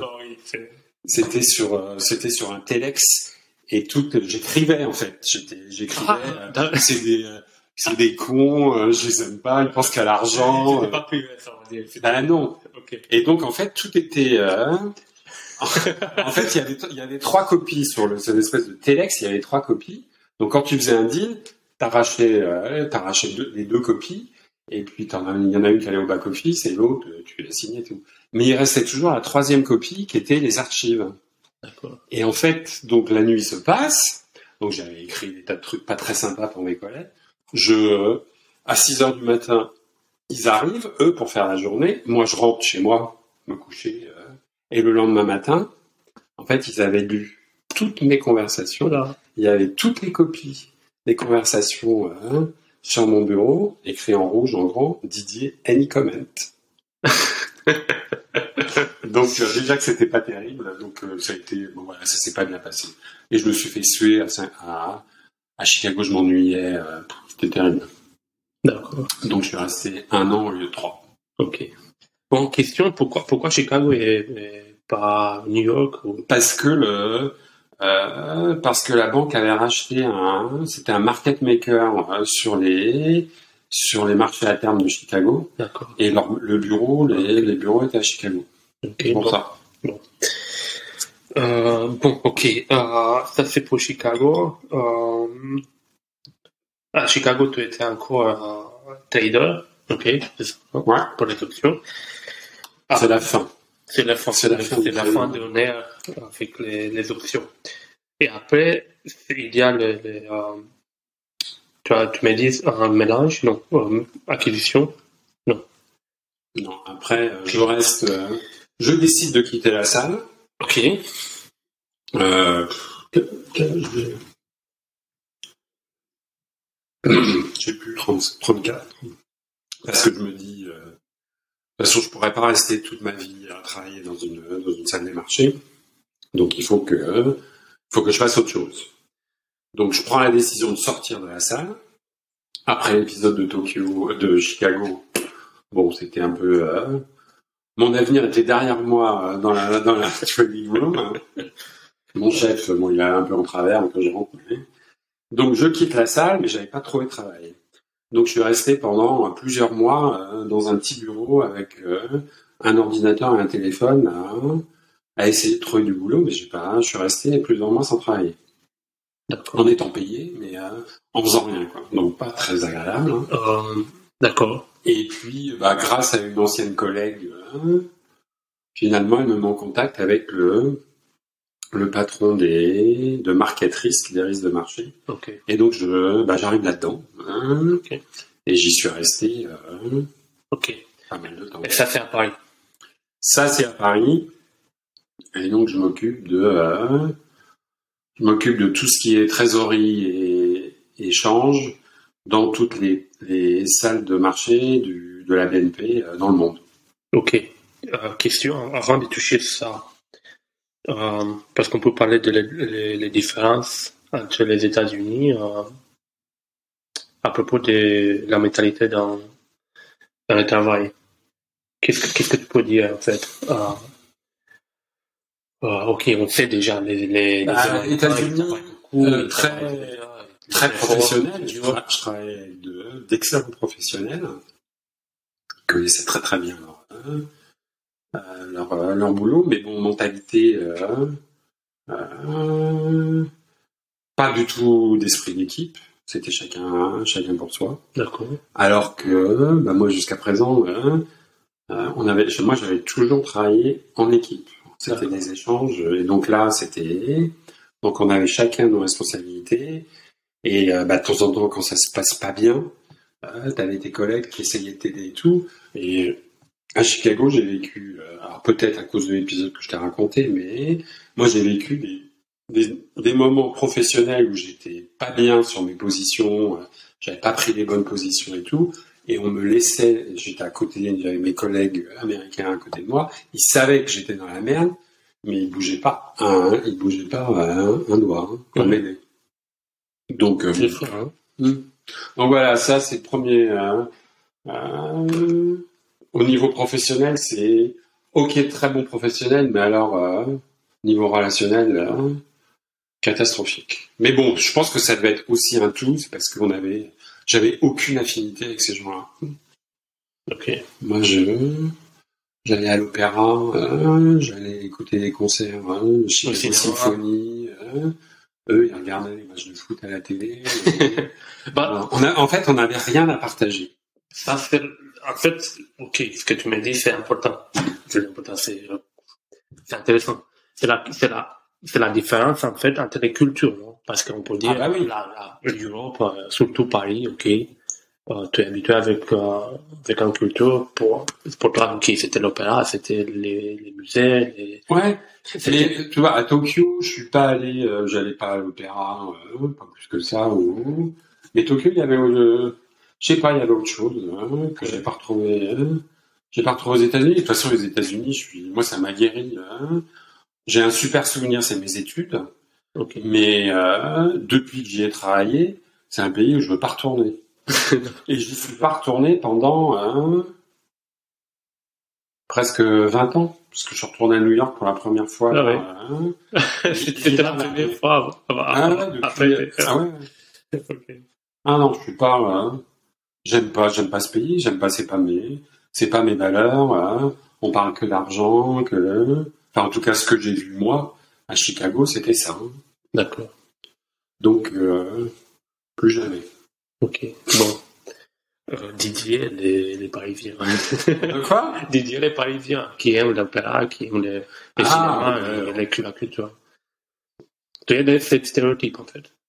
Bah, en fait, c'est qui? Oui, oui, oui. Euh, Quoique à, à Singapour et à Tokyo, c'était, tu étais. Euh, mais c'était différent, mais c'était pas tant le fait. euh, Parce qu'à Chicago, il y avait ce qu'il fallait, hein, mais c'est que j'arrivais pas, à- j'arrivais pas à le partager, quoi. Ok. J'étais tout seul. Hein. Le vendredi, je sortais du bureau à 15h. Hein. J'allais au blockbuster vidéo. J'étais, euh, je louais 5 ou 6 films et c'était mes week-ends. Hein. Je faisais mes week-ends devant la télé. J'étais en Ok. Pas de randonnée, quoi. Hum, Pas de randonnée, quoi. non. Euh, bon, on est, on est de revenu en France, Paris. Mm. Euh, tu t'occupes des euh, investment strategy for private euh, bank clients. Alors, Banque après, après le market risk. Ah, ok, après market risk. Ok, tu fais de market risk. Je fais du market risk pendant euh, 5-6 ans, hein, quand même. 6 ans. 5-6 ans, ouais. Ok, exactement. et je change parce que, bon, il y a la fusion avec Paribas et que, Ok, c'est là la fusion. et, ouais, et que ça se passe pas très bien pour mon service euh, BNP. C'est Paribas qui remporte le- Ok. plutôt la mise. Et donc, je décide de retourner euh, sur les marchés parce que euh, la dimension euh, jeu, en tout cas ça, ça me manque. Mais euh, quelque chose que j'ai jamais fait, c'est donc les equity. Ok. Equity. Ouais. Cette fois. Parce qu'à l'époque. Oui, oui, c'est equity. Là, les, les 20 dernières années, c'est equity. Ok. T'es branché, hein? Hmm? Branché, c'est ça? Bran- branché. Branché, ça veut dire cool. ah, branché Oui. Oui, oui. bah, oui, Euh, qu'est-ce que je voulais en fait je voulais je voulais faire un autre euh, qu'est-ce que pas qu'est-ce que je voulais parce que c'est- c'était un truc qui m'a frappé un peu. Euh, ok. Market- on a parlé de market euh, market risk management. Mhm. euh, ta, ta, ta, c'était la fusion. Et après qu'est-ce que qu'est-ce que qu'est-ce que tu as Après, je change et donc j'arrive en- ok. Euh, ok jouer en fait. Parce que tu- des fois tu utilises ce, ce mot ici jouer Oui, c'est bah oui. caractère Bah parce que c'est euh, quand j'étais en salle des marchés, c'était jouer avec jouer euh, entre parenthèses hein, entre guillemets. Oui, évidemment. Jouer avec l'argent de la banque parce que c'était des positions. hein. et là après quand j'arrive sur les equity et sur l'asset management, euh, c'est jouer entre guillemets avec l'argent des clients, Ok. leur portefeuille. à eux. Ok, bon. Et on est là, ok? Les... Avec les equity, avec les clients privés, ça dire ça c'est ultra high net worth individual. Donc ça veut dire quoi pour la en banque? Alors c'est pas, euh, moi je suis sur la, euh, c'est pas que, d'ailleurs c'est pas que de l'equity, c'est du portfolio, Ok, c'est du portfolio Oui, management. Donc il y a aussi, les- il y a des bonds, il y a, euh, il y a de la diversification, mais bon, hein, la grosse partie c'est quand même equity. Euh, je sais plus ce que je voulais dire. Ok, quel type de client en fait Pour un banque, Alors, c'est c'est ça. Donc, ça fait partie. Moi, j'arrive dans une structure qui est une joint venture entre l'asset management de la banque et la banque privée. Ok. Euh, et donc, moi, ce que je vais gérer, c'est pas les ultra high net worth, c'est high net worth. Ok. On parle C'est le mass affluent de la banque privée, Ok. de on- BNP Paribas. Et on parle des family office ou pas du tout? On parle On de parle des family office ou pas du tout? Euh, très peu. C'est ça, c'est les ultra high. Ok. Donc, j'en ai pas. Ok. Ok. Bon. Euh, ok. Et comment Qu'est-ce qu'il faut faire? En fait Tu es portfolio manager. D'accord? Ben, ce qu'il faut faire, c'est euh, c'est dans le profil de risque du client. Il a défini un profil de risque. Ok. Euh, il nous donne son portefeuille et on doit bah, maximiser son maximiser ses gains euh, conformément à son profil de risque. Donc c'est de la gestion profilée euh, entre prudent, équilibré, dynamique, euh, offensif et c'est géré euh, euh, ou euh, avec des, actions en direct ou avec des OPCVM, c'est de construire des portefeuilles, des allocations d'actifs, construire la stratégie d'investissement, construire les portefeuilles, les paris entre les, différentes classes d'actifs et le choix des actifs au sein de chaque classe d'actifs. Ok. La gestion de... bah, oui, c'est la gestion de c'est- très intéressant. Je me, je, je me demande, en faisant ça pour tes clients, est-ce que tu as donné quelques insights en fait pour, pour, pour faire parler dans ta vie, par exemple? Pour faire? pour, pour faire parler dans ta vie, Pour fait, moi? avec ton argent, avec ton. Ah bah oui. Euh, mais euh, pour mes évidemment, pour, pour, pour mes pour mon argent personnel, je suis beaucoup plus je suis beaucoup moins risk taker que je peux l'être pour les clients. Mais oui, oui, ça m'a aidé bien sûr.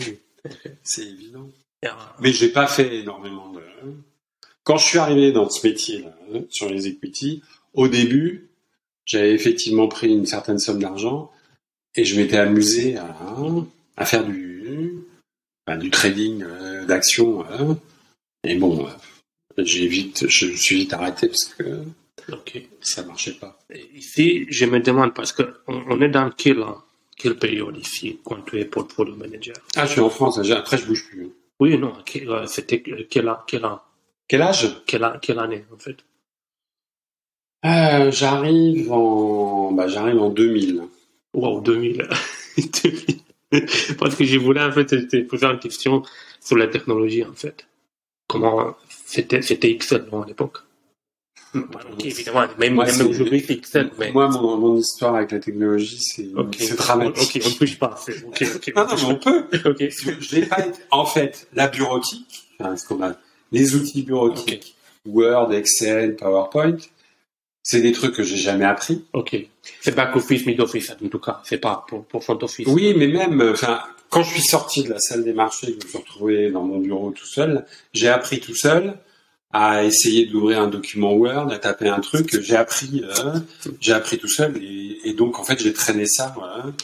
J'ai traîné ça toute ma vie après. Je suis très mauvais dans ces trucs-là. Encore aujourd'hui, c'est une catastrophe. J'ai jamais réussi à me mettre. D'accord. Je l'ai fait faire par les autres. Voilà. Ok. comme ça qu'on suis sorti. Ok, bon.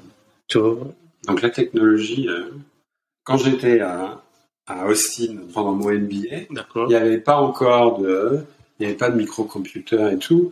J'avais une euh, un, un cours qui, qui était une simulation de, de gestion de multinationales. Mm. Donc on avait euh, tous les trois jours, il fallait qu'on rende une décision. On avait pris une décision en groupe D'accord. et il fallait la rentrer. Alors c'était pas dans le, c'était dans le, le très gros ordinateur de l'université. Ah, C'était des cartes perforées avec un crayon. J'ai- vu un film. Très bien. Bah voilà, moi, moi j'étais, c'était pas un film, hein, c'était, la réalité. Donc euh, bon voilà, voilà d'où je viens. Voilà pourquoi je suis. euh, Moi la technologie c'est une catastrophe. quoi. ok. Non, mais c'est intéressant parce que des, des fois, j'étais, j'étais, je t'ai entendu parler, euh, en parlant des robots advisors et des trucs comme ça. Ouais, bah j'ai Oh. fait ça à la fin. ouais. Ok, oui, oui. Euh, bon, ça c'est ok. Tu restes avec les stratégies de, de toute manière, en fait. En étant un portfolio manager, il faut. Bah, je reste tout le temps, toute ma carrière, à part le, un peu le, le market risk, je reste en phase avec ce qui se passe dans le monde, comment tu peux le traduire. euh, euh, bah, en décision d'investissement, moi, c'est ça qui m'a toujours plu. Hein. Comment tu laisses le courant avec euh, tout ce qu'ils font Je regarde, euh, je lis euh, la presse financière, je regarde les chaînes de télé financières, euh, j'écoute, euh, je lis, je lis les, les journaux, c'est ça, mais c'est comme ça. hein. D'accord. D'accord, ok. Et ça, c'est en fait, c'est le dernier truc que tu as fait dans la même banque. C'est intéressant. ok. Toute ta vie, tu as travaillé dans la même banque. Ok, ce que j'ai- Je voulais venir parce que, ok, aux États-Unis, à Chicago, en fait, tu étais pas, tu avais un incident, tu étais pas à l'aise, ok. Euh, même quand tu es de, de revenu, en fait, de Tokyo en France, tu voulais, en fait, euh, te déménager à Chicago. En fait, ce que je trouve intéressant, tu, n'as pas voulu changer la compagnie, la banque. En fait, tu as, tu as trouvé de parler avec des gens pour trouver une solution dans la même banque, ok? Ouais. Ok, pas dans le même pays, pas, pas, pas le même euh, continent, Mhm. dans, dans ton, ton cas. Mais je trouve ça intéressant. Parce que, en fait, je pense, soit à l'époque, peut-être les gens sont, ils ont, avaient, non, ils ont eu l'habitude de, c'est correctement ça? Ils ont la- l'habitude de- d'être, euh, direct, ok? Je suis Didier, je veux ça, ok? Je veux, je veux aller au Chicago, je veux aller dedans. Parce que aujourd'hui, je trouve ça un peu compliqué de diriger cette euh, la politique. Tu vois, ok, par exemple, si je, je, je, te, je te parle de, de point de vue, par exemple, dans Big Four. Si je suis dans un Big Four et je suis dans les, les, les, les divisions qui s'occupent avec les conseils et je veux quitter pour l'audit ou à l'envers, Mm. c'est un peu, euh, je, je, je pense que là, là, C'est compliqué. là, c'est compliqué de, de changer, de parler avec les gens, ok, de manager, ok, écoute-moi, je suis Stéphane, je, je veux changer ça, à Mm. cause ou à grâce de, de, ok. C'est plus facile de quitter directement la compagnie, et voilà, je quitte. chose, oui. Exactement. Dans, la- dans ton cas, c'était, c'était différent. Toi, tu- Bah, dans mon cas, mais moi je suis, euh, moi je suis pas quelqu'un de réseau. J'ai cas de, de réseau, de network. Je suis pas. euh, je vois que je suis très très différent de plein de gens. euh, euh, ma chef actuelle, on a le même âge, à un an près, elle, elle cultive le, le networking. Moi, j'ai, j'aime pas ça. C'est, ça a jamais été. C'est pas comme ça que je me suis fait. J'avais pas de réseau. hein. Euh, euh, papa, maman, hein, ils avaient pas de. ils m'ont, de ce point de vue, ils ont ils ont pas pu m'aider.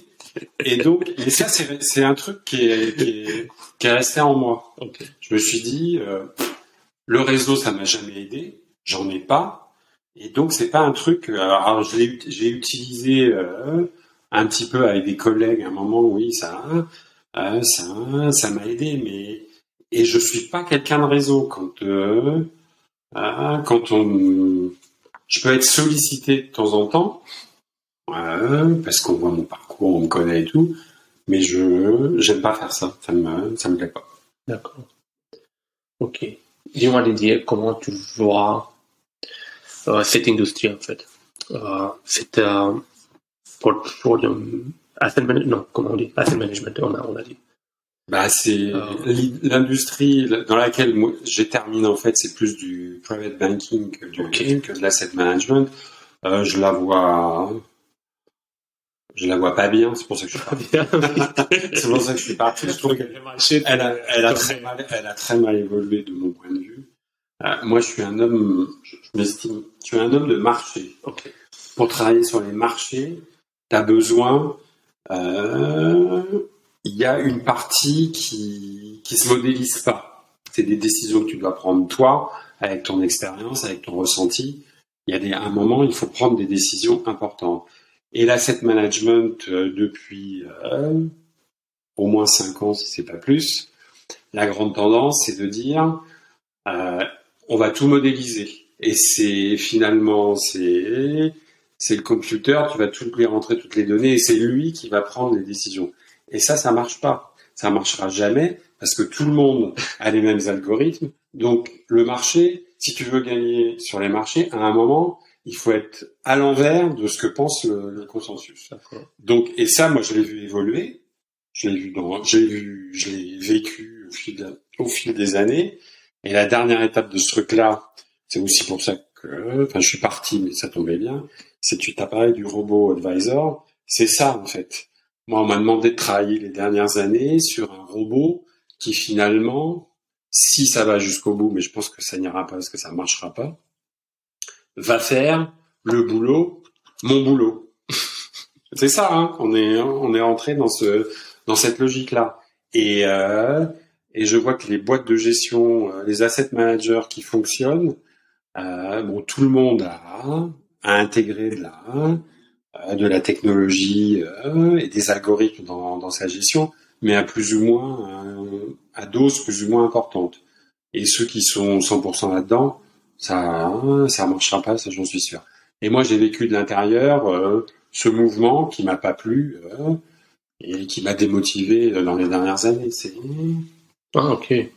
c'est aussi pour ça que euh, j'aurais pu rester. Hein, je suis pas parti par la petite porte quand j'ai annoncé à mon à mon patron que que j'allais faire le mécénat de compétences.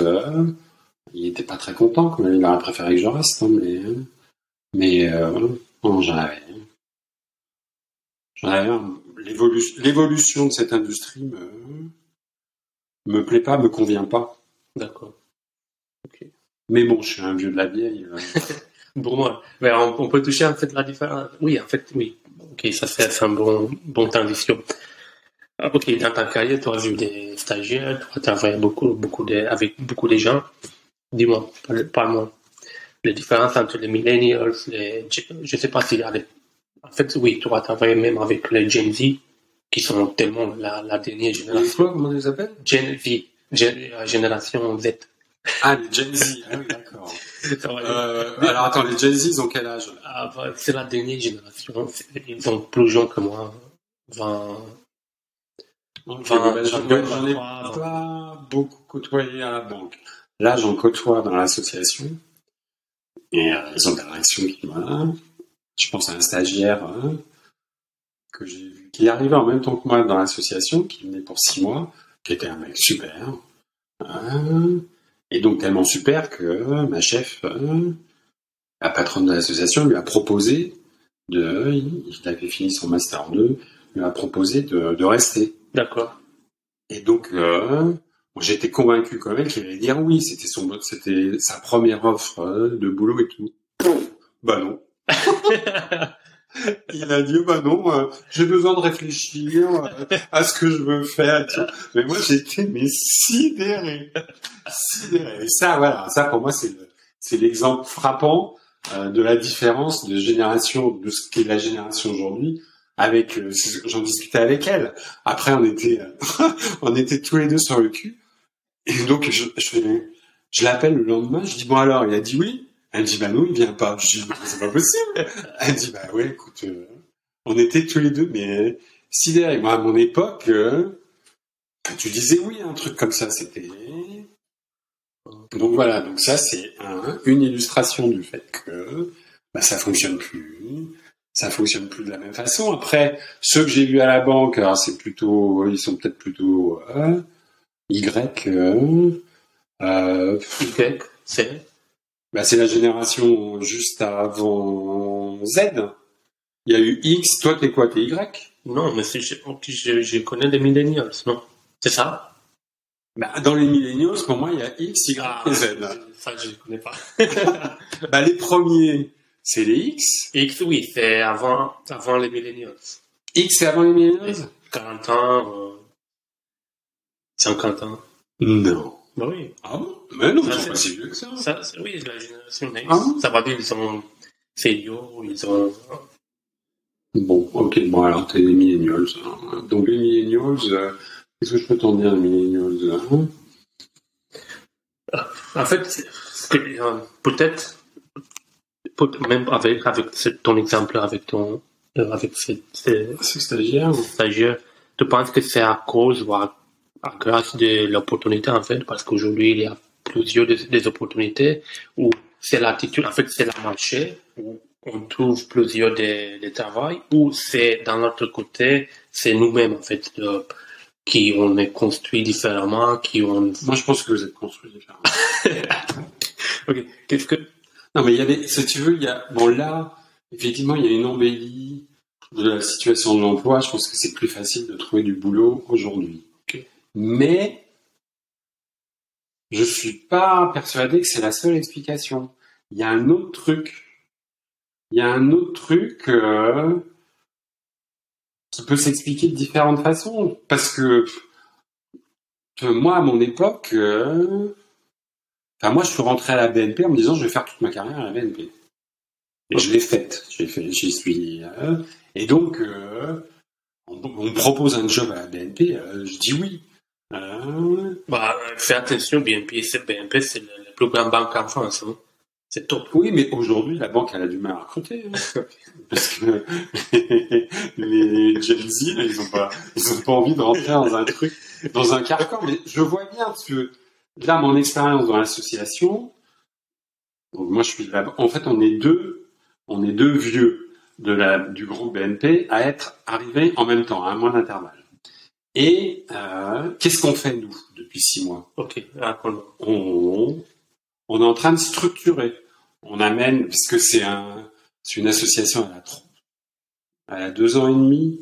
C'est un truc, euh, c'est tout petit, hein, ouais, qui est mon rapport d'étonnement au, au, bout d'un mois. Je trouvais qu'il y avait beaucoup de choses qui avaient été mises en place, mais ça partait un peu dans tous les sens. C'était le, le foutoir. Nous, on arrive, 30 ans de BNP, les process, les procédures, on est en train de tout mettre au carré. Et les petits jeunes, donc euh, les petits jeunes, ça, on s'entend super bien, ça se passe super bien. Nous, on apporte une expérience, eux, ils ont leur, hein, ils ont, hein, ils ont envie, euh, c'est. Mais bon, enfin, de temps en temps, je vois bien qu'on les emmerde. donc voilà, donc il y a ce, je pense qu'il y a ce truc-là. Euh, Qu'est-ce qu'il y a d'autre hein? Je pense qu'ils ont pas. Hein? Moi, j'ai l'impression quand même. Euh, il y a des années de ma vie que j'ai sacrifié à la banque, où je n'ai fait que je, je vivais euh, pour bosser. J'ai fait ça pendant des années, des années. Hein. Et qu'est-ce que tu en penses? C'est c'est bien. Bah, moi, je regrette pas. Je l'ai fait. Ça m'a permis de faire ma carrière. J'ai aucun regret sur ce que j'ai fait. Mais parce que aussi, j'ai fini mes études, j'ai fait des, belles études. On m'avait dit, si tu fais des belles études, tu trouveras du boulot et un boulot intéressant. Ça a été le cas. Donc moi, je suis, tout ça, ça m'a accompagné. Là, euh, regarde, depuis 10-15 ans, tu dis aux, euh, gamins, euh, faites des études, euh, vous allez avoir un beau travail. Et en fait, c'est pas le cas. Il y en a, toute cette génération, elle a quand même galéré. Il y en a beaucoup, il y en a qui s'en sortent, bien entendu, des exemples, les exemples frappants. Et t'en as quand même plein qui font des études, alors pas les plus brillantes, et qui sont même, qui ont des doctorats et tout, qui trouvent pas de boulot. Donc ça, je pense que ça imprègne aussi la mentalité euh, aujourd'hui. Donc il y a un moment où tu te dis, bah non, moi je suis plus prêt à sacrifier. Euh, je vais pas sacrifier ma vie personnelle euh, à la à la boîte pour la, avec laquelle je vais je vais bosser. Moi je pense qu'il y a de ça. C'est une, euh, c'est un autre facteur, hein, un autre facteur explicatif. Donc on donc bah, on reste plus à bosser jusqu'à jusqu'à 8 heures. Euh. Où est-ce que j'étais hein? Quand j'étais au Japon. Euh, je me souviens, les, les Japonais s'observaient pour savoir qui allait partir le premier soir. ah oui. Et ouais. Et alors, c'était jamais les mêmes. C'était jamais le même. Et euh, donc, on y avait un qui, enfin, il était tard, hein, il était 7 heures, ou euh, il y en avait un qui se levait. Là, après, c'était la, c'était la traînée de poudre. Mais c'était, euh, les, les, enfin, c'est triste, quoi. Aujourd'hui, les, les jeunes, ils s'en foutent. euh, C'est, Ouais. ils travaillent à 17 heures, on leur dit, c'est, il y a les horaires euh, officiels, et après, il y a ce qui se passe. Moi, je vois les, les jeunes, les horaires officiels, euh, bah, à 17h30, euh, à 31, ils sont plus là. quoi. Mais je pense qu'ils ont raison, hein, c'est eux qui sont encore raison. Ouais. Bon. Euh, bon, en fait, euh, raconte-moi de, euh, de ton situation maintenant. En fait, c'est un NGO, comment on dit en, en français? Euh, c'est, ouais, Une euh, association. non, euh, NGO, c'est euh, organisation non gouvernementale. Non, c'est Ah. une association de loi 1900. Ok. C'est une non-profit. Ok. Ok, euh, je te dis en fait avant, ce que je trouve intéressant, c'est, ok, euh, tu avais le choix de soit continuer de, à travailler, ok, pour, pour la banque. En fait, même euh, euh, maintenant, tu travailles encore pour la banque. Mais soit... Je suis payé pour la banque. je suis payé pour la banque, moins, Ok. parce que j'ai perdu une partie de mon salaire. Hein. Ah. mais ça fait partie du, ça faisait partie du deal. Ah.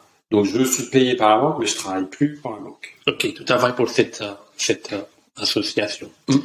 Euh, qui c'est vraiment très, très intéressant. Par exemple, je connais personne en fait qui, qui, qui, fait ça. Euh, c'est populaire en France en fait pour faire Alors, ça. c'est moi, je, jusque très récemment, le monde associatif, c'était euh, pour moi c'était des mots. Enfin, je savais qu'il y avait, il se passait plein de choses, mm. mais je découvre une un monde euh, d'une richesse incroyable. Avec euh, ah oui, c'est c'est incroyable euh, le nombre d'initiatives qui peut qui peut y avoir. Alors c'est c'est il y a deux choses. Il y a du bénévolat. il y a plein de gens qui, qui donnent de leur temps dans des associations où tu as des, des gens qui sont payés, qui font, c'est leur travail. C'est tout ce qu'on appelle l'économie sociale et solidaire. D'accord. C'est ça le. Et dans cette économie sociale et solidaire, euh, bah, tu as des gens. Euh, J'allais dire quoi Il y a une. Idéaliste, je trouve ça un peu. C'est trop. C'est trop réducteur, mais il y a une partie. C'est des gens qui. De ce que je vois autour de moi, qui, ont, qui croient. Euh, qui croient en l'humain et qui sont et qui aiment l'humain et qui ont qui voient autour d'eux qu'il y a plein de choses qui vont pas et qui ont décidé de s'investir pour essayer d'améliorer les choses. Et donc, euh, bon, moi, mon association, c'est c'est d'aider des gens qui sont complètement perdus, euh, qui sont dans le besoin, mais qui n'ont plus, qui plus goût à rien. Donc, qui sont très éloignés de l'emploi, qui sont même plus, euh, sont même plus au chômage, il y en a. Donc, c'est de les remettre en route donc nous, c'est ça, c'est la réinsertion, hein, hein, c'est la réinsertion professionnelle. Donc c'est, bah, c'est quand même d'ouvrir les yeux sur euh, toute la misère qu'il y a dans ce pays. Et Dieu sait, et Dieu sait s'il y en a. Donc moi, ça m'ouvre les yeux là-dessus parce que j'avais pas l'impression de vivre dans un pays où tout allait bien. Mais je découvre quand même la misère et surtout je découvre des gens, c'est ça qui me plaît, des, des belles personnes qui ont envie d'aider, de tendre la main euh, pour, euh, pour aider ces gens-là. Et ça, ça me... Quand je te disais que je voyais l'évolution, je croyais plus dans ce que je faisais parce que l'évolution me plaisait pas. Mm. En plus de ça, il y avait euh, les dix dernières années, c'était que du cost cutting, des trucs. Moi, ça n'avait plus de sens le travail que je faisais. Alors que là, je, je retrouve du sens dans bah dans ce que je fais tous les jours, dans ce que font mes petits collègues, mes petits jeunes, euh, qui sont pas payés euh, des milliers des cents, mais qui croient dans ce qu'ils font, qui sont investis, qui. D'accord. Et donc moi je fais un peu, je fais tout là-dedans. Je fais, je suis. Euh, elle m'a donné donc la la déléguée générale, c'est une femme euh, charismatique que j'ai rencontrée l'année dernière je m'étais préparé. Pour moi, c'était comme j'avais passé un entretien d'embauche. Donc, je m'étais préparé. Euh, pourquoi, pourquoi mon parcours, machin, pourquoi moi et tout.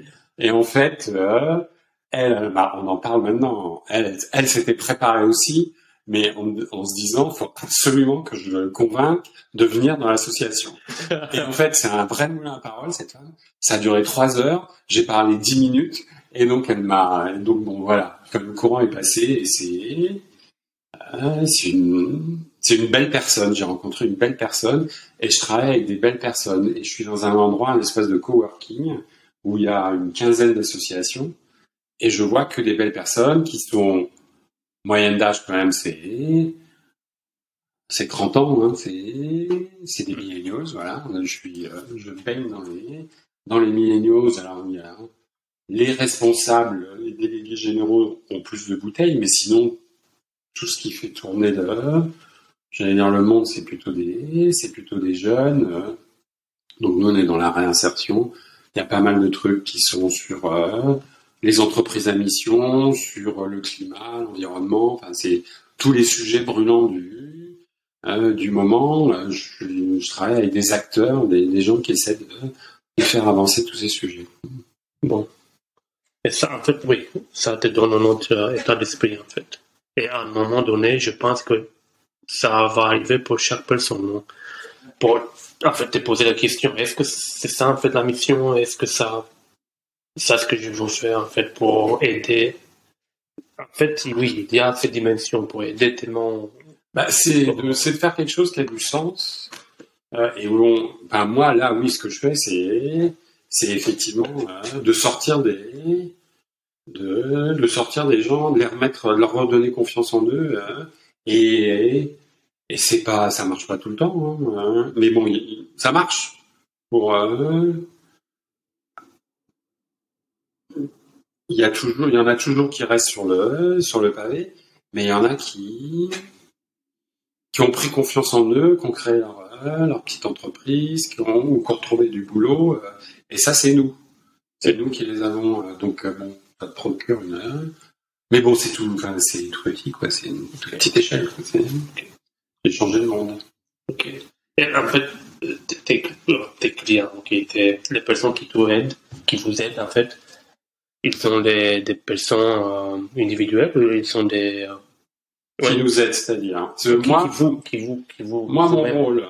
Fait, par exemple, tu parles avec euh, quelqu'un, ok, et tu lui donnes, tu l'aides à tu les personnes et tu lui donnes la confiance et tout ça? Alors, moi, je fais pas. En fait, le, enfin, en fait, l'association, son, ce qu'elle a créé, c'est un programme pédagogique. Mm. Elle travaille avec des organismes de formation et donc, c'est un premier séminaire de trois jours qui est fondé sur du... Euh, c'est des soft skills, c'est du développement personnel. Et donc, c'est de la remise en situation. C'est pas une formation descendante, okay. euh, mais c'est euh, de les remettre en... De les, re, de les remettre en dynamique et dans une dynamique collective. Pour, et au bout de, et c'est, euh, j'ai je l'ai pas encore vécu en entier ces trois jours, parce que je devais le faire, mais bon, euh, il a fallu qu'on aille faire d'autres trucs. Euh, je suis allé euh, distribuer des flyers euh, non, dans les cités, style la, la, à la, l'Ariane, où on est allé. donc je ne l'ai pas fait, mais bon, il se passe un truc dans ce séminaire, et donc des gens qui arrivent ou complètement démotivés, ou qui arrivent en se disant bah, c'est pas pour moi, se transforment en trois jours et reprennent confiance et repartent c'est ça qu'on c'est ça qu'on propose. Ok, dis-moi à ton avis pour le développement personnel, c'est quoi le plus important euh, toute qualité, je sais pas comment, comment il faut dire. Plus important à quel niveau? Pour, euh, pour, pour, avoir un bon développement personnel, c'est quoi le plus important? Bah, C'est la confiance en soi. Confiance en soi. Okay. Ah oui. Et pour, pour avoir la confiance en soi, Qu'est-ce qu'il faut? Bah, Là, l'expérience montre comment, comment, tu, comment tu la reprends, c'est déjà en te rendant compte que tu n'es pas seul dans cette même situation. Quand tu te retrouves dans un groupe d'une dizaine de personnes, parce que globalement c'est ça, et que tu commences à échanger, euh, à partager en fait, c'est c'est du partage de partage d'expérience et de te rendre compte que t'es, bah, t'es pas tout seul et que t'es pas. Hein, mm. tu peux rester une personne, euh, quelqu'un de bien, même si aujourd'hui tu es complètement, complètement paumé. Donc c'est la confrontation à l'autre, c'est la bienveillance des autres. D'accord. Ok. bon, en fait, moi j'ai. Euh, oui, oui, parce que tu, tu m'as dit en fait, tu, tu, as vu les épisodes euh, derniers, un heure, en fait, plus, plus, plus qu'un heure, et on a déjà presque deux heures. Du coup, j'arrête avec les questions parce que c'était vraiment super en fait. Euh, tu t'es joué beaucoup en fait dans ta carrière, dans ta vie en fait, je vois. Euh, aux États-Unis, à Tokyo, à Singapour, là, dans la même banque, c'est vrai. oui, mais j'ai pas fait les mêmes métiers. Oui, oui. J'ai changé, j'ai changé trois fois de métier. J'aurais pu changer. J'ai essayé hein, à un moment de, de, changer. J'avais passé des entretiens, mais à ce niveau, je sais plus quand est-ce que j'ai essayé? Bah, avant Market Risk, j'ai essayé, ça n'a pas marché. Avant ici aussi. c'est non mais c'est franchement c'est super. C'est tout à jouer. C'est il faut avoir le, le, courage en fait. Je t'ai dit pour soit pour parler avec avec les gens et leur dire ce que tu veux faire. Ok, je veux aller à Chicago, je veux faire. Ah. Ça c'est un truc que j'ai trouvé. Mais non, c'est pas, pas du courage, c'est de la conviction. Oui, c'est une conviction. Et pour moi, dans mon point de vue, c'est la courage. Ouais, je sais pas. Aussi, peut-être, il faut, évidemment, il faut savoir. faut avoir du courage, je suis d'accord, il faut avoir du courage de partir avec tes valises euh, et de débarquer. Euh.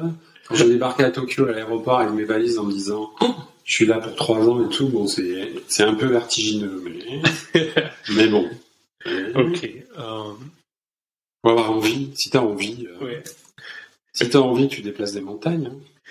La montagne, tu fais des randonnées, euh, bon, Didier, euh, dis-moi, pour finir cette podcast, qu'est-ce que tu peux dire pour toi-même si tu étais plus jeune maintenant? Si c'était à refaire oui, oui. qu'est-ce que tu peux qu'est-ce que tu peux dire un petit conseil Mais moi, si c'était à refaire, je le referais. Je referais. Hmm. J'aurais dit, je... oui, j'ai pas envie de dire, euh, je changerais quoi que ce soit. Moi, je suis, je suis plutôt bien dans mes dans mes pompes aujourd'hui, donc euh, je me dis que j'ai bien, j'ai bien manœuvré. Euh, les conseils. Bah, c'est après ça se décrète pas. C'est si tu as effectivement des envies, tu as identifié des envies, c'est mm. se donner les moyens de se donner les moyens de le, de le faire, euh, de de bien se connaître, de savoir euh, quelles sont quelles sont tes valeurs, et celles euh, savoir se respecter ses valeurs et ne pas franchir le parce que dans ta vie il y a toujours des moments où euh, tu peux arriver à faire des choses qui te correspondent pas forcément. D'accord. Et et si ça te correspond pas complètement ou c'est pas en accord avec tes valeurs faut pas le faire faut toujours être capable de se regarder dans la glace le matin tout le temps D'accord. Je dis ça parce que ça m'est, j'ai été confronté à ce, à ce dilemme à un moment. Ouais. Mais je l'ai pas fait, je regrette pas. Bon, d'accord. Bon, c'était, c'était super pour ton, c'était ton premier podcast. Et bon dernier. C'était, pas la première discussion parce qu'avec ton, ton, ton collègue, ton, pour cette, cette association, tu avais cette discussion, j'imagine. Tu t'es préparé. Ah oui, mais comme je te dis, de toute façon, j'ai pas pu. Euh, elle était tellement bavarde que j'ai pas pu en passer beaucoup. Euh, bon, euh, je te remercie encore. Eh ben, je t'en prie. C'était un plaisir. Je pensais pas que ça allait durer si longtemps. Bah, moi, que j'avais autant de choses à dire. moi, euh, ah toi, toi, quoi bah, Ah non, non, j'en ai plus. Non, non, mais déjà, je suis. Hein, mais tu sais, je suis époustouflé d'avoir tenu si longtemps. Quand, quand on fait des visites, par exemple, on fait tu te prépares évidemment, comme tu t'es préparé toute, ta vie. on, on, on, met les, on fait un liste en fait, mais il faut garder quelque chose pour la, pour la prochaine fois. Mm. Du coup, euh, on garde, on garde des choses pour la, prochaine fois. Ça marche. Euh, ok Didier, merci, merci beaucoup.